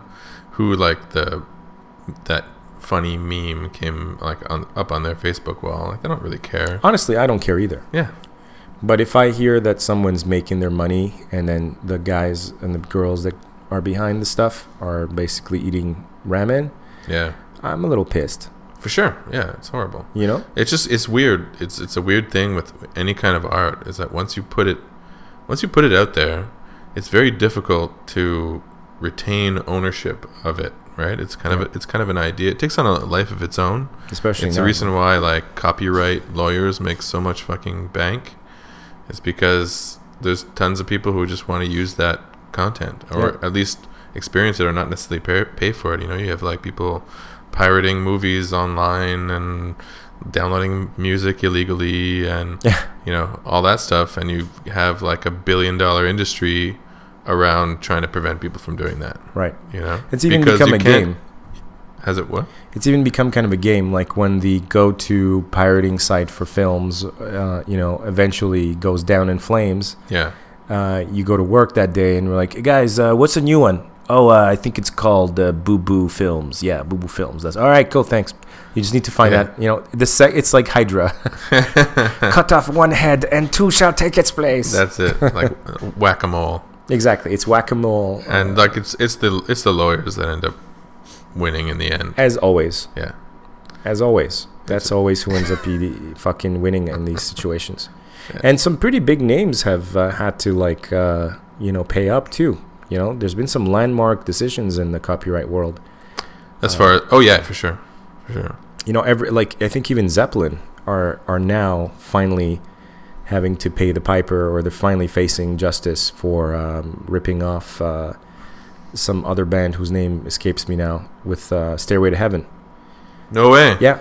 I mean, Zeppelin is kind of like one of the original success stories of um, riff borrowers and music borrowers. Okay. They're notorious for having borrowed music and styles from other, and just lifted riffs straight off of Oh, lesser known bands. Yeah. so Stairway to Heaven was stolen. Yeah, pretty much. Uh, I actually listened to the track that it was inspired by, and uh, normally I'm like, ah, come on. But Yeah. Hmm. this time I was like, oh shit, okay, yeah. There's parallel thinking, and then there's Like, it's the straight same up fucking stealing. song. Yeah. Yeah. you changed this here, you moved around the, you put the picture of the dog on page three on page twelve. Yeah. it's what they used to do with textbooks in uh, high school, in uh, university Cause I'm renting the staircase. to paradise. it's not that blatant, but it's it's pretty bad. But there was also uh, what's his name, Pharrell and uh, doucheface. What's his name? Uh, uh, Thick, Robin Thick. Okay, yeah, yeah, yeah. They they w- they they were taken down hard by the Marvin Gaye's family. Oh. They had to pay out like seven point five mil. Ooh. Yeah, yeah. They straight up like they got dressed down and like pants pulled down and everything. Really? Who are they stealing from? Marvin Gaye. Both of them? Yeah. Oh. Well, I mean, d- Gaye it's was a Marvin tricky Gaye one. was a fucking genius. Too. well, I mean Marvin Gaye, of course, but I think there was a bunch of. Th- I, I think what happened is, I mean, especially a guy like Pharrell, he's he's a super producer. Hmm. So before people knew him as a solo artist, he was like a member of the Neptunes, and they were like the hit makers. Hmm. Anybody that wanted a hit would go to the Neptunes, and like they would bang out some fucking crazy song that would be the hit of the summer. So the guy's a super producer, and clearly, super producers are extremely well read, well studied. Um, they're musicologists almost, right? The reason they're so good at making hits, they usually play several instruments, they have ridiculous ency- encyclopedic knowledge of music. And uh, I think the mistake they made with that particular project is that they even said, man, I think there was a recording possibly, even of them going like, we got to do something like that Marvin Gaye record. Like that was fat. oh shit. Uh, but I almost felt bad for them because they didn't go out of their way to like, like fuck you, Marvin Gaye. yeah. They just did a very Marvin Gaye-like approach to a song, and the family happened to be all over it, and they just they hit him and they won. It's weird, man. It's a weird thing because that I mean Marvin Gaye was huge. Yeah. And like then it's like legacy and he made such an impact on music in general Right. that it, at what point do you say like oh well now you're stealing or you're inspired by or you know like if you- Especially these days, yeah I mean there's so there's so much content out there and fucking there- everything sounds the same in the top forties. yeah Every time I hear a top forty song, I mean, we make jokes about pop being repetitive, but it's ridiculous. It's the same hooks. It's the same. yeah co- compositions and you know what one thing I thought about that was interesting is I wonder how Elvis would fare in 2016 Hmm. being that he was in fact almost entirely a copy artist Right. yeah he yeah he left- was right right place at the right time I think yeah yeah but I mean he completely lifted everything that he did from not just blacks but that from from that- mostly blacks well mostly right and he was he was he was white enough to pull it off in the, at the time he essentially yeah he he he converted it into um, like consumable white friendly Oh, almost right because even even that was cons- like he was doing a little too much hip shaking and stuff at yeah first yeah yeah but i wonder if he would have have been put through the ringer in 2016 had he come around later Hmm. and people would have accused him of uh, misappropriation of you know cultural misappropriation maybe uh, misogyny uh, maybe he just whatever. wouldn't have made it because there's just such a saturation in that you know everybody's trying to become a musician maybe he'd just be like he would have pl- gotten playing lost at the in bar down the street and never really be you know discovered or whatever right there's a very Yeah. good chance of that But I mean, even if you listen to so prior to art for art's sake, like this idea of making art because it's it's beautiful and it's something. yeah Uh, that's from uh, it's a relatively new idea. Only since about the 18th, 19th century did we start thinking about art as a performance, as a thing on its own. Prior to that, it was a profession, yeah right? You you may have been a master painter, but you were still just like you were. It was a job. It was a craft, and y- and you lived and died by the patronage of rich people. right But if you listen to classical music, and there are fuck tons of classical music, there are just fuck tons. for sure Even though there are the masterpieces, they all kind of sound the same, don't they? yeah they have a bit of a similar They follow the same patterns. Uh, in fact, it was eas- e, it it was it was uh, completely acceptable to, like, let's say, do a show or like a like a operette, operetta or whatever, and be like variations on Richard Lajoie's fifth fifth symphony. And then I would just like riff off of your shit. don't you fucking touch my shit bro. Don't you touch my fifth symphony. But but but the thing is like this was fair game even back then, right? Ah, And then we could talk day and night about how rap is in fact just that, right? In itself is a re rehashing, reinterpretation of sampling and all this other stuff. Yeah, sampling's the whole thing. So it gets pretty convoluted. Yeah, it's murky. Yeah. It's murky at best, and it's really just the lawyers that are Fucking lawyers. yeah who are who are working to try to figure out that what exactly can we litigate for. Yeah. Yeah, it's strange, man. I'm I'm a, I'm a I'm a, I'm a little conflicted on that point. You know, I mean, Yeah, how do you feel about that? I mean, I I want artists to be compensated for their work. You know, I think that that's a valuable thing, and if you put that work in, then I think that you should make money off of it. On the other hand, I also think that once that once that work is out, it becomes part of our collective culture. Like you you lose ownership of it to a degree, you know? So I feel like, you know, yes, there is a, you know, a period of time where it should be exclusively yours, but at the same time, it's just like it's just like uh, poetry, for instance, right? Like somebody who, you know, master writes some poetry, and they think that it's about this, but like then it becomes up to people's interpretation, and oftentimes, what you put in the poetry, you may have unintentionally put some things in there that speak to speak to your nature or speaks to somebody in a different way and then they're free to interpret that in their in their own way so in, in that same way i feel like art has a life of its own and once you kind of give birth to that it needs to have its own it becomes everyone's collective property i want them to make money off of it but i don't i don't feel like I feel like a lot of the evils in in in the world, and a lot of that has to do with like the lawyer stuff, has to do with trying to lock down that content, lock down the ownership of that content, to make sure that no one can use that content in any context that you don't authorize. It doesn't feel right to me. Yeah, there's definitely something wrong intrinsically with the the industry that was built around because clearly it was not built by the artists, right? Right. Clearly a machine came along and saw the potential, the lucrative potential and businessmen and pencil pushers and number crunchers industri- industries came along and and and finally saw the, the lucrative nature of art.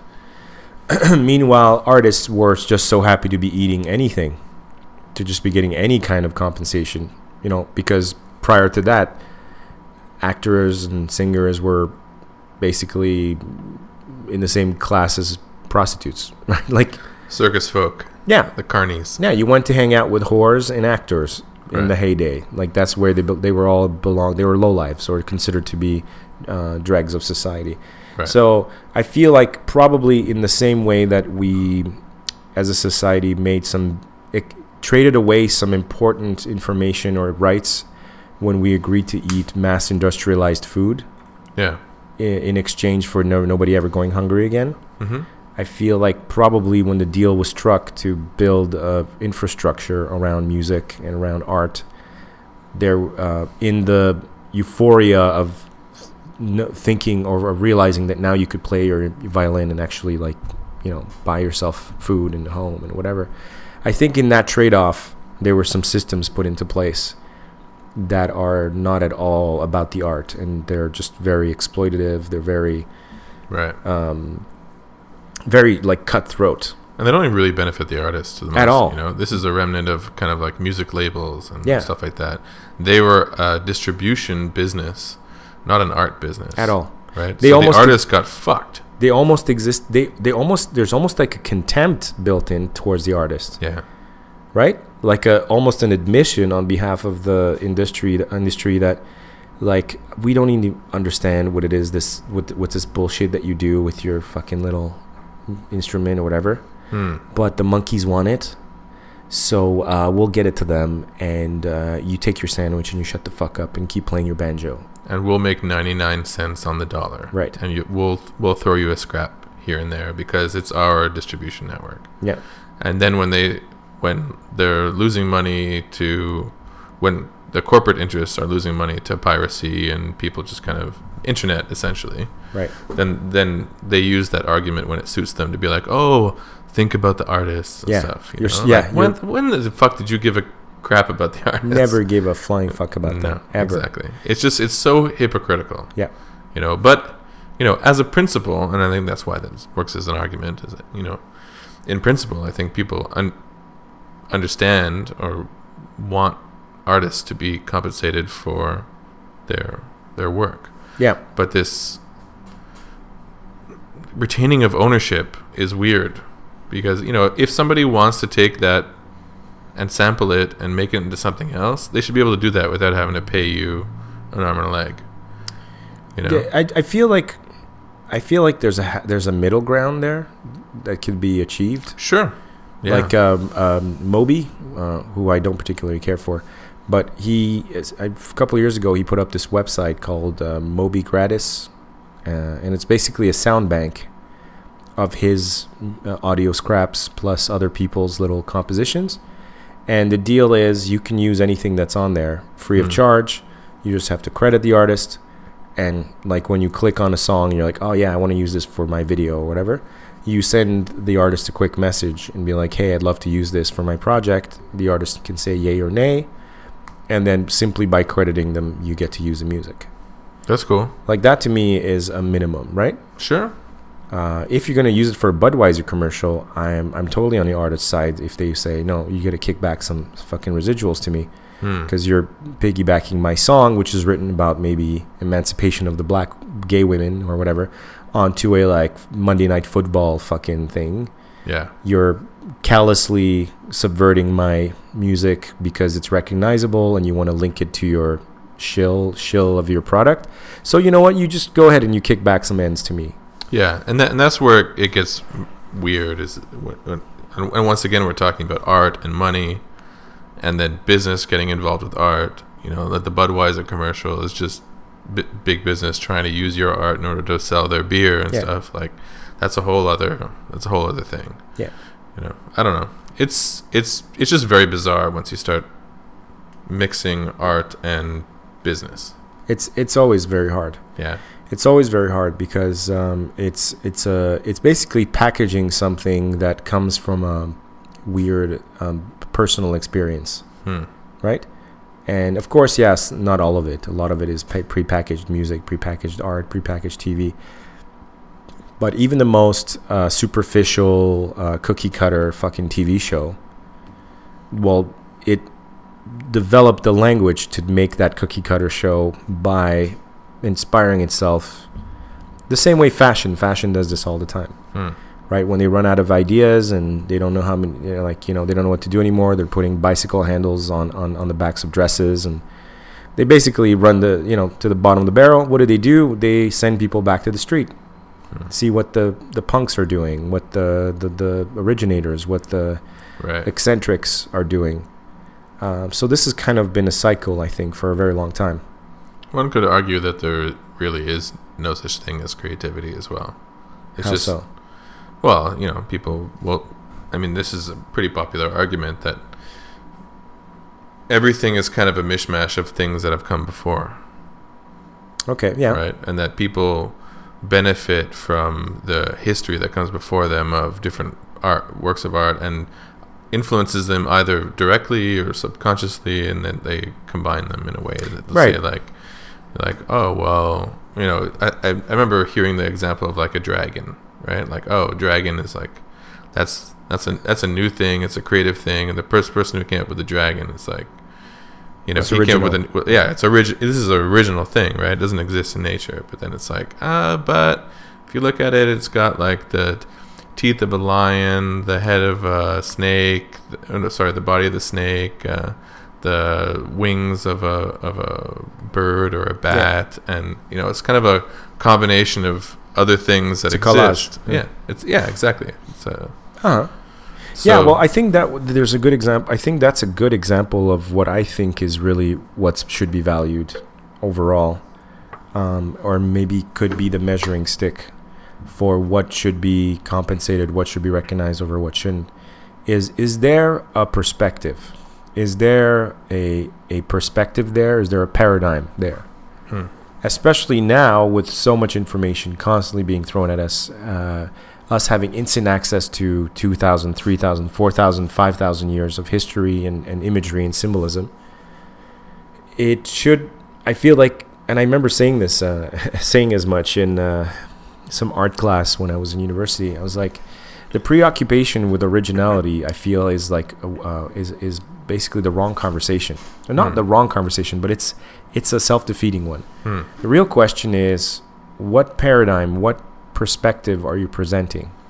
That's the only true originality that anyone can really offer. Even that perspective will be colored by your experiences and what you've lived and what you've seen, and maybe what you ate that morning, right? But if this fat Jewish guy was writing hilarious sort of messages along with these pictures, right? Something, anything. He's spinning it some way, Yeah. right? Adding some value. Adding some sort of value, even if I don't like said value. But if he's, He's, doing essentially being something, the record company and not paying the artist. Right? He's a distribution channel. yeah, And he's like, yeah, well, fuck you, original artist. I'm not paying you. God, I'm not even giving you that one one percent that the right. you You're know, not even like- getting the penny. yeah.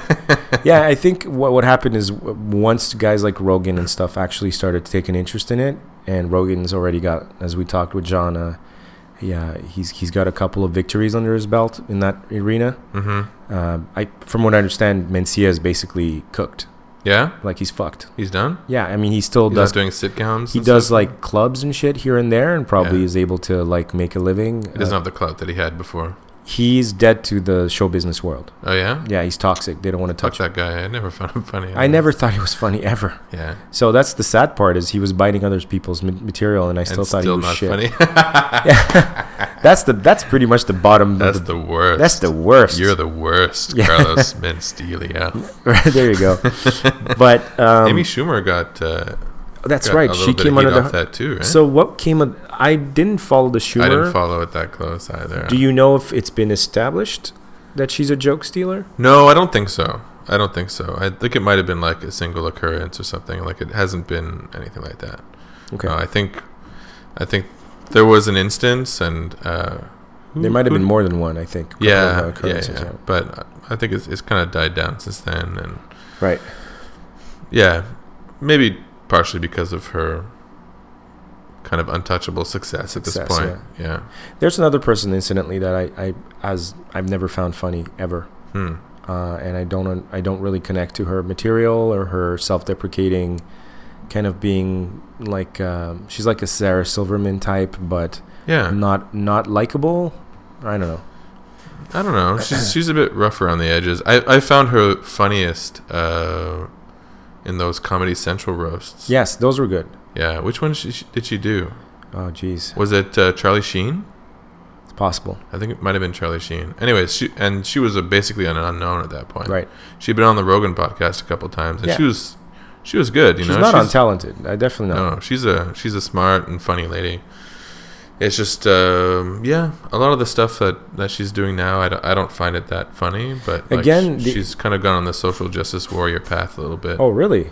A little bit, yeah, yeah, yeah. Like I'm being shamed because I'm not pretty enough? Or? No, but it's it's you know it's it definitely has like a kind of a, uh political feminist agenda. A lot of her, a lot Really? of her her bits, like her sketch comedy Like, stuff. hear me roar. I'm a woman, and I can be disgusting. And Uh, well, I mean, there's there's a little bit of that, and that's pretty common for for lady comics, is they come out like you know super raunchy and stuff, which is it's just fine, you know, like they're Mm. trying to you know hang in a very boys club kind of environment, for Right, they want sure. to let the guys know that they're, they're not afraid of. Uh, right. But she's become kind of like a champion of um, women's uh, women's issues in, in a certain way. I don't know. She she got into the spotlight really really quickly, and uh, you know she's.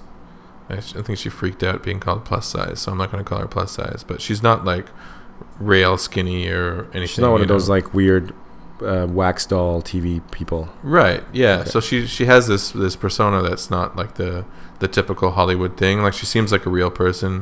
You know, like she seems. Uh, That seems to be Mm-hmm. legit. also a, a product now, right? right. Like Yeah. Jennifer, uh, what's her name? The actress, um, the one that's for some reason is the lead in every X Men movie now. Uh, Which one? Uh, the one that plays Mystique.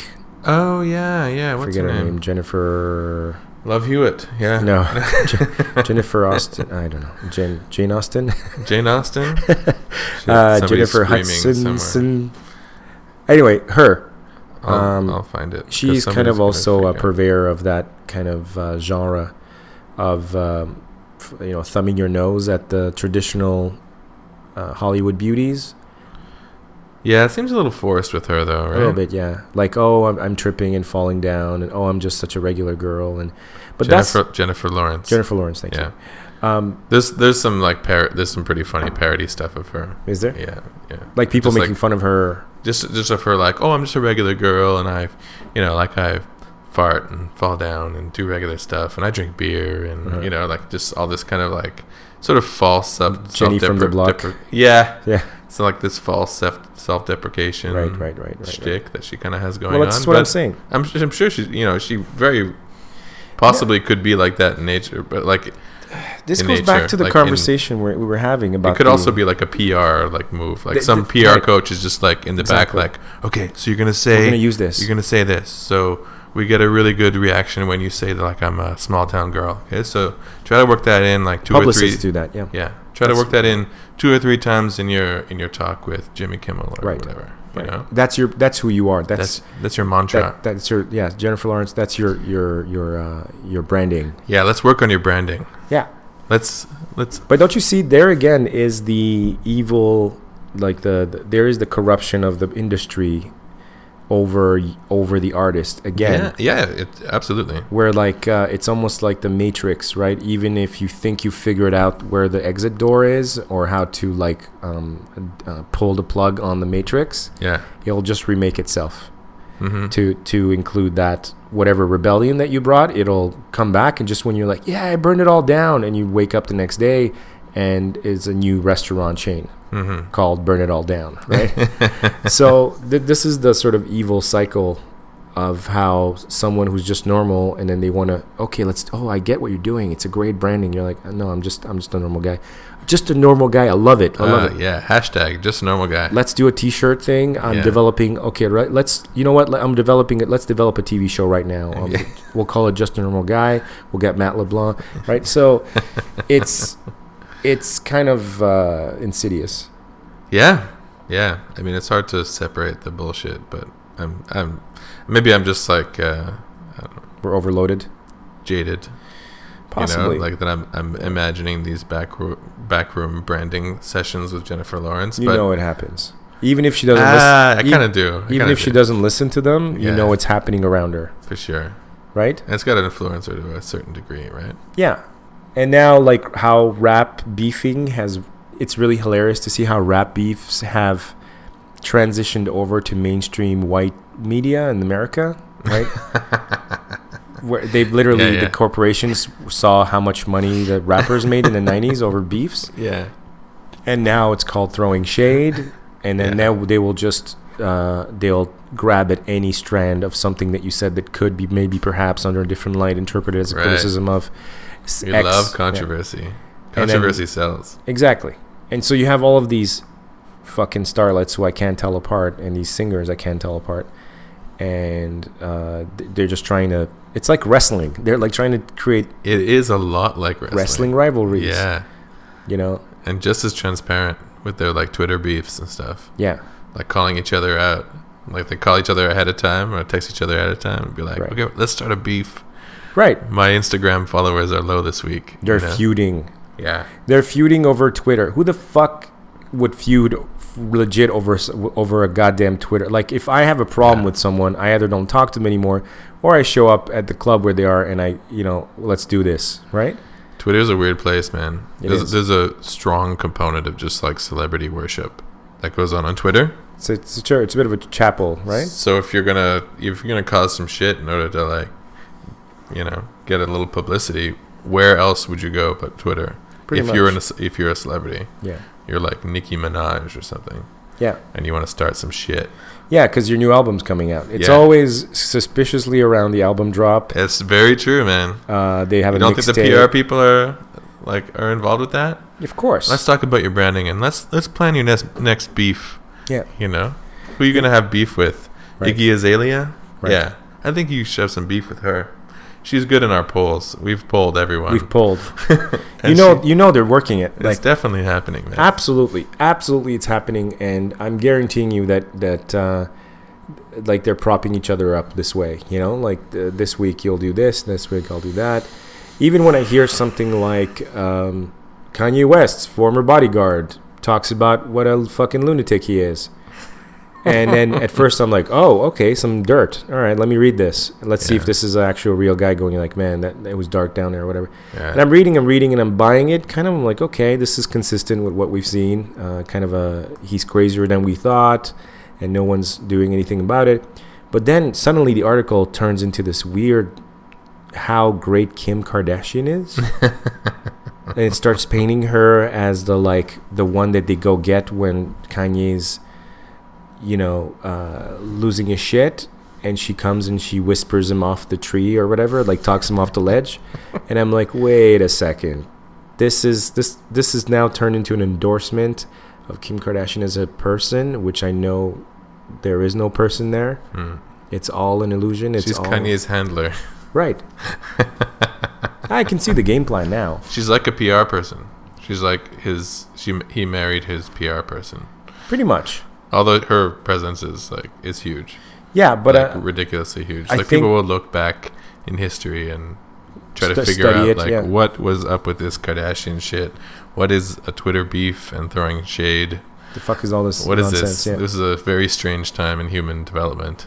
I'm just like I'm just like imagining this scenario where s- suddenly we find out that the Earth has like six weeks to live, Hmm. and something horrible has been unleashed, and we're all gonna die like without fail on this day. Hmm. And all of the actors, all of the lawyers, or, or sorry, all the actors, singers, personalities, all just appear on stage and like bow, like at the end of a play right? And just clap and like hug each other. How this was, whole thing was this one n- continuous, uh, never-ending performance, and none of Hmm. And these you people all fell for it. exactly. Not that they're c- smarter than us, No. but that basically uh, somewhere we just like channels don't ever stop, TV never stops, Yeah. internet never goes off, they never go off. Do you remember that that movie The Game? Michael Oh, yes. Douglas? Yes, yes, It's like yes. that, right? Where like all the people that were fucking with him for such making his life hell, they they're all at the same party. All and right, they're at the- expecting him to show up, sort of thing. It's But- just it would just be like that. Like they were all just paid actors to fuck with us. Right. And it was all a big test. And you come And we into the failed. door. You've taken hostages. You've killed a few people. Yeah. You- With a secret gun you didn't tell anyone you had. They're like, surprise. Ah! And you start. you, s- you just oh, light up everybody. Fuck, I need to rewatch that movie. That was a fucking The game is a is That was a good. is a very good film. I wonder if it aged well. I, I think, think it it would. did. Yeah. It's not No, CGI. it's a film that uh, one of those films that I, I think is tremendously undervalued. left an impression. Huge, huge, huge, huge impression. Um, and I think it's maybe even more relevant now than before. Maybe.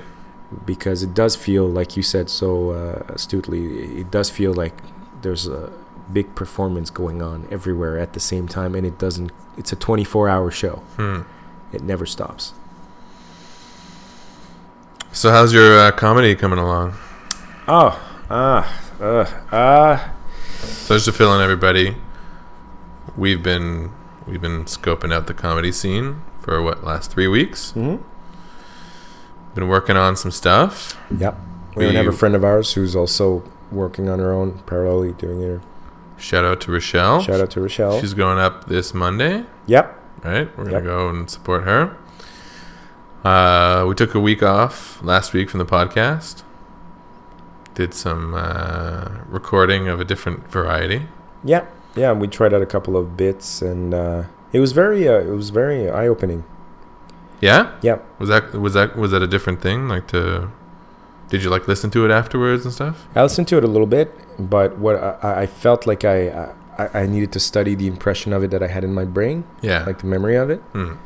And uh, obviously, it's a very different dynamic than what we do here. yeah. Yeah. It's a bit more like it's, it's short form. It's very short form. Yeah. Here we have all the time in the world in order to elaborate and you know give all the background and stuff.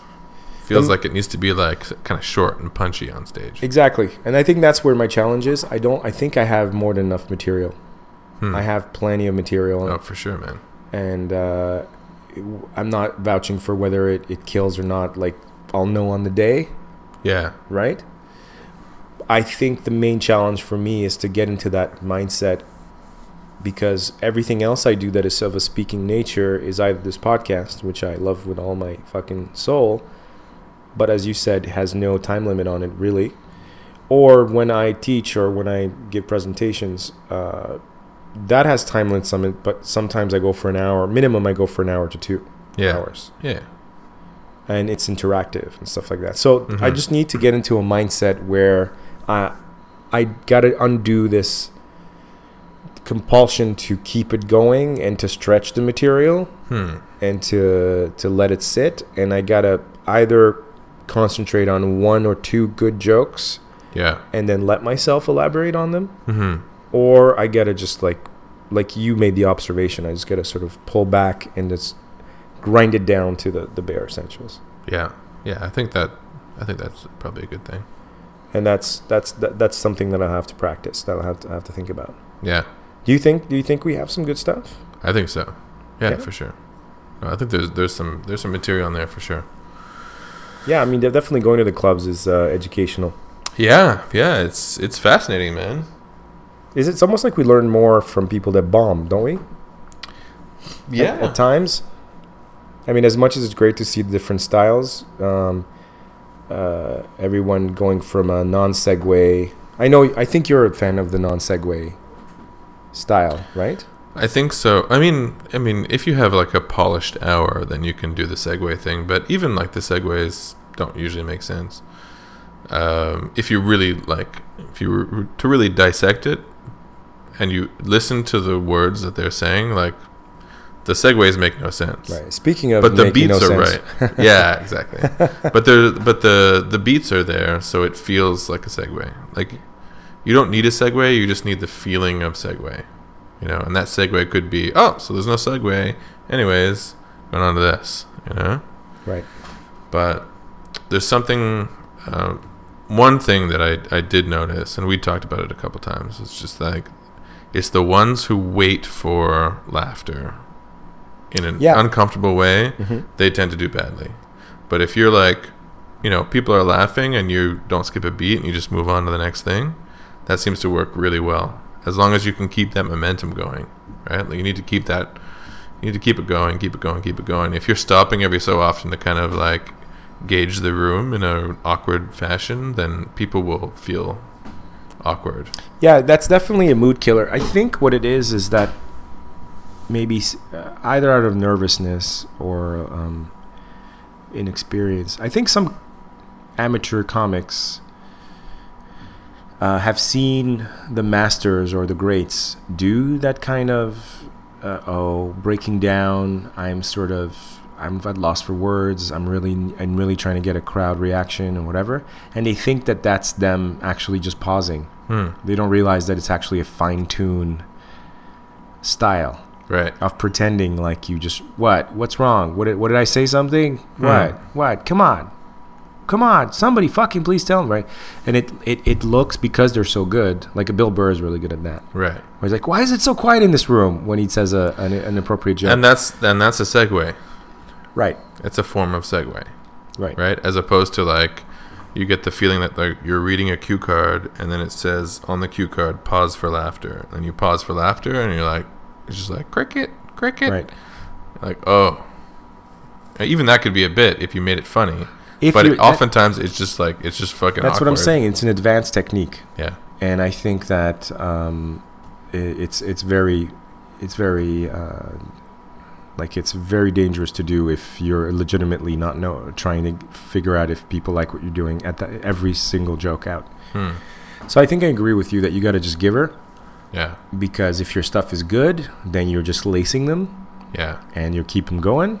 And if your shit sucks, well then you're in and out of there, and they don't feel like they had to listen to you start and stop twelve times Right. there was just this one string of things that happened um, and uh, it it was fucking awful and painful and endless. Yeah, um, the one trick that I found was really cool for some people who were like weren't getting laughs. They'd they would kind of play up the fact that they're just trying shit out. Right. You know, they'll be like they'll they'll tell a joke and then it's like nothing. They're like oh okay, well that joke doesn't work. Anyways, bear They're with me shuffling guys. with their So like little papers. next up, uh, you know, throw throw that card away. Mm-hmm. Next up, I got this joke about a thing. There's no s- there's no segue or anything, but here goes. Bada bing, bada boom. commentary over your own. Right, and then people don't feel awkward because there's silence, right? Because this whole thing where you tell a joke, you expect the somebody to laugh or at least acknowledge that you you're up there, and then there's quiet in the room, and then people feel awkward f- on your behalf, right? So there's like an empathy thing. Right. So, and that just makes things less funny, Yeah. right? Like if you're if you're feeling that that awkwardness on behalf of the person up there, then y- you're that much further removed from the state of laughter, Agreed. right? So Agreed. if you you're almost letting the audience off the hook, like I forgive you for not laughing to that Right. joke because ah maybe it wasn't a great joke, but you're a good crowd. Let me try this You're, next. you're one. talking them out of the laugh. yeah. Yeah. I mean, well, I mean that's it's that trend that that ship has sailed already, right? Like you told the joke, they didn't laugh, and you let them off the hook for not laughing. Mm-hmm. You say like, "Oh, that's cool. You know, we're still good. that Maybe you'll like this That next joke one." sucked. You guys are awesome. Here's the next one. You know, Yeah. sort of thing. Let's see if this one's any. If I can do any better on this one. No, you don't like that one. Uh, what about this? You got something, you know, like you're pu- just pulling them out of your bag, like, oh, I got this one. One thing I realized, I think, is uh, I thought I don't. I don't think I like crowd work. crowd work is the like lowest it's not it's not the lowest form uh, improv is the lowest form but second lowest form of of comedy i think You feel like it? Yeah. I don't know. There's something just really. Um, uh, I mean, may, I, I know there's some great crowd workers out there, Yeah. but there's always something about it that makes me feel kind of like uh, I'm standing at the, uh, you know, the the old port, and there's some juggler on stilts, and he's getting the tourists involved in his little act. He'll drop some hoops around the little girl's head, neck and then put an apple and knock it off and whatever. I just feel like it's like a dog and pony, s- circusy. it has its place it has its place Very, I feel like very few people know how to do it properly. Right. And most of the Right. time, it's just weird and fucking awkward. it's it's really easy to do crowd work like you could go up and do crowd work tomorrow Maybe. easily no problem just be like because the pressure's not on you the pressure's on everybody everybody bit. else right Yeah. like like you take the pressure off of you but crowd work tends to be the warm-up right because Yeah. you got the warm-up guy who goes because laughter is a thing that you need to kind of you need to prime the audience you need to get people you know get a S- little set the mood. yeah, get a little booze in them. Get like, get them, get a little momentum going. Get them already chuckling a little bit. That way, then the the, the, the act comes up and he's not he's not coming up cold. Right. So that's that's generally historically where the crowd work. Like, ah, nice couple in front here, boy and a girl. That's it. You guys dating. But whenever they start that whole, like, you guys dating, you guys together, yeah, you're Asian, blah, blah, blah. Like, I am almost like, ugh. But it, it, it serves. I don't like it. I think I just don't like it as an audience member. Uh, I, I understand. I understand. And I, I have that feeling sometimes too. But um, John was talking about the uh, personality of the audience, right? So I would, I mean, I would say that my, I mean, my opinion would be that um, crowd work not only warms up the audience, but also makes the audience like the warms the personality of the audience so that people within the audience have a chance to interact with each other or they're interacting with the guy on the stage Right.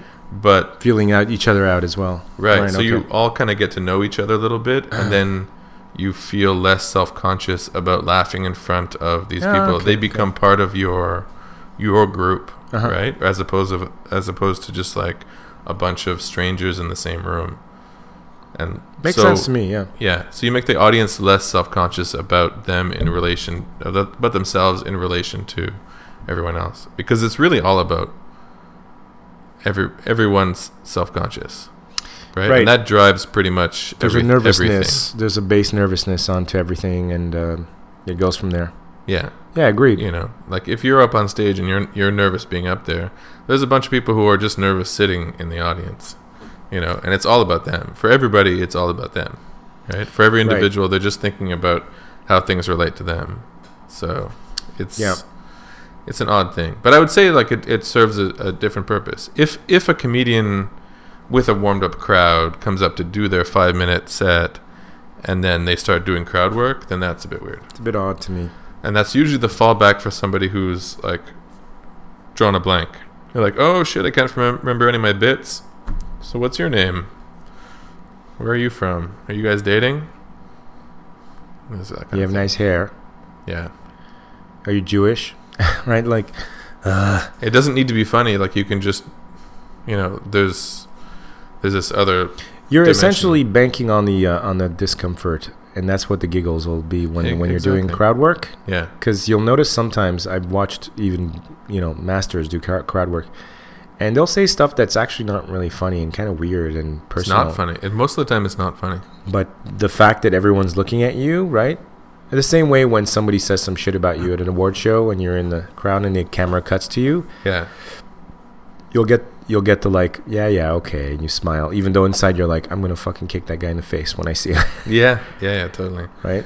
There's a weird thing too, where like people, uh, I've noticed in the room that when somebody gets singled out, other people will laugh more in order to not get singled out the next time.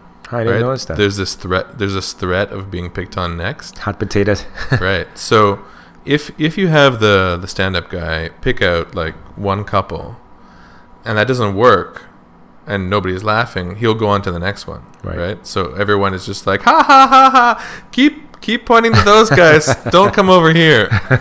you, you haven't you haven't noticed that? now that you mention it, I can see what you mean. Yeah. And I've probably done it myself without realizing it. Oh, for sure. Yeah.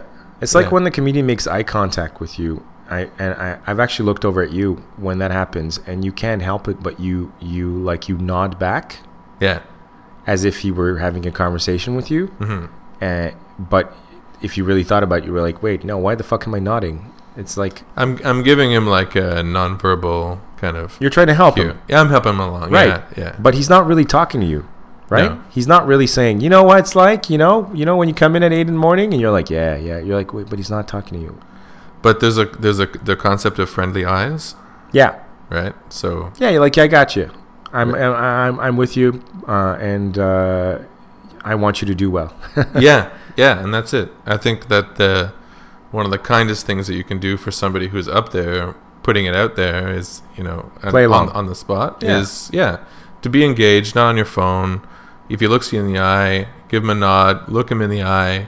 Not a long smile when he makes a joke. You know, not necessarily like jump up Cross and your like, arms and like sneer, which Right. is what some people do. But generally, in public speaking situations, Uh-huh. that's sort of That's, sort what an of the thing you- intelligent person will do. you you look around the room for friendly eyes. Yeah. And anytime somebody is talking, I'm I'm usually at, like a good set of friendly eyes. Yeah, yeah, I, I think you are. Yeah, but that makes sense to me. And, you know, what's interesting is now I know how a lot of the unruly idiot people that you hear comedians talk about, Hmm. people they've set straight or had to kick out of shows and stuff, or now I know how that happens, is because the right person will make eye contact with the comedian and kind of be just like nod and give them that like juice that they're looking for to keep keep it going, and the wrong person who's had a couple thinks they're part of the show now. Yeah. And they're like, that's because I was there last week. And the comedian just is like, oh, shut the Oh. fuck up. I'm funny too. Yeah, I'm funny too. Right? Yeah. I'm gonna Uh, get discovered Right. heckling you on the material you've been working on for months. Exactly. And I'm gonna ad lib on top of your shit. And and impress the fuck out of everyone at this bar.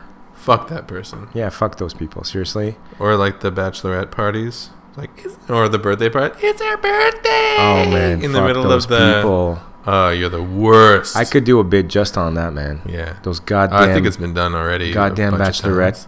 fucking things. Who invented that shit? I don't know. Satan. I'm not- Satan. Satan. I'm going with Satan. Damien, Beelzebub, old, old Saint, old Nick, whatever. The yeah, the devil fucking invented that. yeah. A- a- And I, because I, I've heard of you know bridesmaids, whatever, getting together, like stagging it. You know, Yeah, yeah, that's fine. that's fine. Yeah. But when I, I don't feel like I've ever seen this like stumbling to the bar with the the worst one ever. I'll never forget this. I was in a bar and in come the you know the suburban chick clearly suburban like they're not from the city because nobody in the city would actually i think really do this this is Yeah, very 'cause clearly they live there. they live there right um, and she's got the mock veil on her head or whatever Right. and I guess in this circumstance, girls, or at least women that do this, feel that they can just cross all barriers. They Yeah. can just walk into anything you're doing, be completely inappropriate and and horrible, and you just have to play along because she's getting married Yeah. and I'm sitting at some bar, and this girl shows up, and the the bride to be had a pair of pantyhose on. Uh, that I'm not sure how they did this, but they grafted like lifesavers to it. Yeah, yeah, yeah. No, I've You've seen it before. that whole- or the whole- T-shirt with like uh, juju bees on it or whatever. Yeah, and then you have to what, we have to give her money. You have to give her money so that you can bite the thing off of her clothing. Right, Yeah, the whole thing is really twisted. it's it's bad. Right, um, but yeah, fuck those people too. Seriously, Yeah. I've given the money and been like, "Can I just not do the thing?" It's like being a when you're on on Kickstarter, and Yeah. you're like, uh, no, you can keep the the perks. It's fine. I just I just want you to do well, but move Yeah. along. oh, there was one time where I got, I got, I get, I don't know, I don't know why. Like the, like I'm a magnet for the crazies. We've established this, yeah. so The crazy whisperer. The crazy whisperer. Yeah. So I was I was on this the street and there was one like this gaggle of of ladies. Gaggle is the right term, I feel. Yeah. Hooping and hollering and the A whole murder, a murder of women. bit. And they cornered me. Like they legitimately I was going somewhere. You were and alone? I was alone. They cornered me and then I had to participate in this thing. Or like we're you know, you have to give us two dollars and drink this shot. I'm like, fine, all right, I'm a good sport. I drink the, I give, I give them the money. I do, the, I do the shot with the with the bride to be. She doesn't do the shot. I do the shot. It's a fucking shot of maple syrup. Uh, what looks like tequila or something. I'm like, oh, like I Why? almost like tossed my cookies right there. I'm like, why would you do this? I'm a good person. why would you just go and terrorize all Why? men in the city and like and then expect them to be happy that someone's marrying you. Cause Well, you know I'm you- pretty happy that she's off the market. I kind of feel sorry for this guy, whoever he is. yeah, But he made his own bed. yeah, that's right. Fuck that guy too. What are you gonna do? Fuck you. Fuck yeah, you. bachelors are the worst. There, there's the you know you hear a lot of shit about guys, uh, you know, and bachelor parties, but I've never in my life been accosted by by bachelor party guys and be like, "You gotta do this thing with us," right? They The- keep to themselves. worst I've seen is is they some guy dragged some other guy into a strip club and he had to get up on stage and do a an awfully awkward dance with some strippers around him and then it was over. But it was his friend. It wasn't some guy on the street. Yeah. They didn't. They didn't not going around accosting women, Exactly. saying like, You have to eat this lifesaver off my fucking crotch. and give me two give me two dollars. Imagine "Yeah, if a man did that. holy shit, that'd be They, crazy." they'd have knees in their backs so fast. yeah, no, they'd be in jail. They'd all be in jail, yeah. Yeah, Yeah, no, you could never get away with that.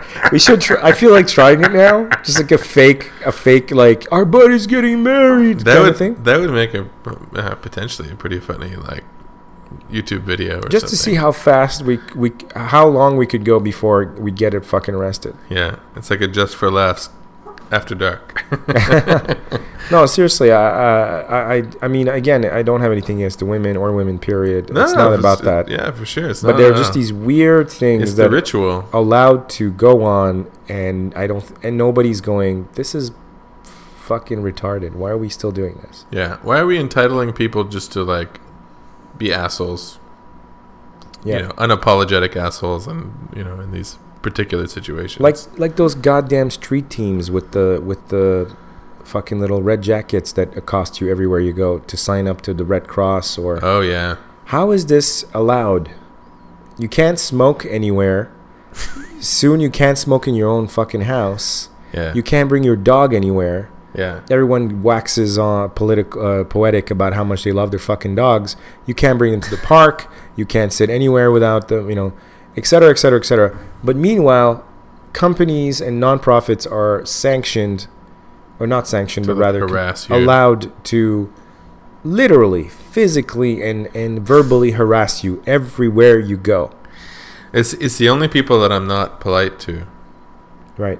You know, like everyone else, I'm like, oh no, sorry, I don't. You know, when people try to stop me for that, because I I work next to the subway station. Yeah. I walk by the subway station every day. It's the same people.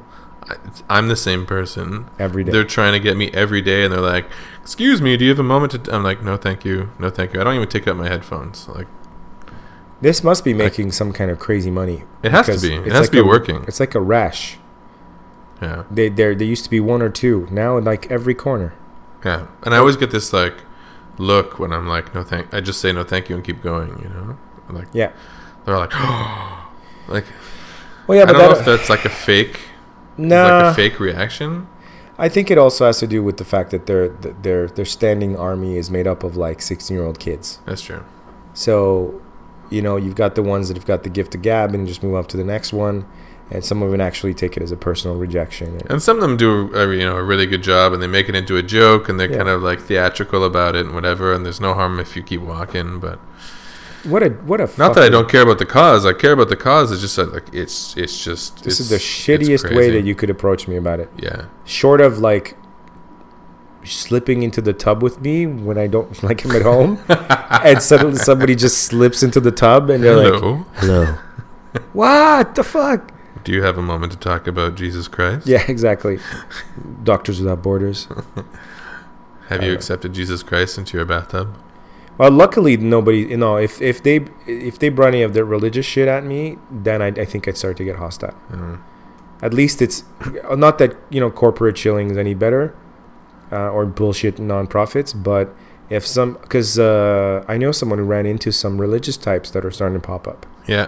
No, I've seen them. Will literally just come up to you on the street and will say something completely out of this world. You know. Mhm.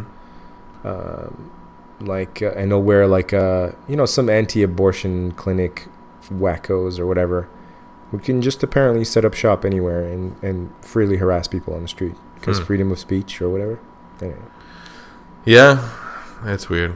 doesn't make Like, any they're not sense trying to me. make any money, I don't think either. They're just trying to raise awareness. that's what i don't understand who the fuck are these guys who the fuck are these guys with the little table with the weird conspiracy theory uh, self-made posters and the Yeah. uh, inevitable whoever is in office right now with a hitler mustache on them uh, like who the fuck are these guys yeah. they just sit there all day with this like weird underground zine pamphlets or and just sta- like where do you are you independently wealthy how how are you where is your job don't tell me you're on welfare and you're doing Very likely. Very because likely. that's just that's just blowing my mind right there Yeah.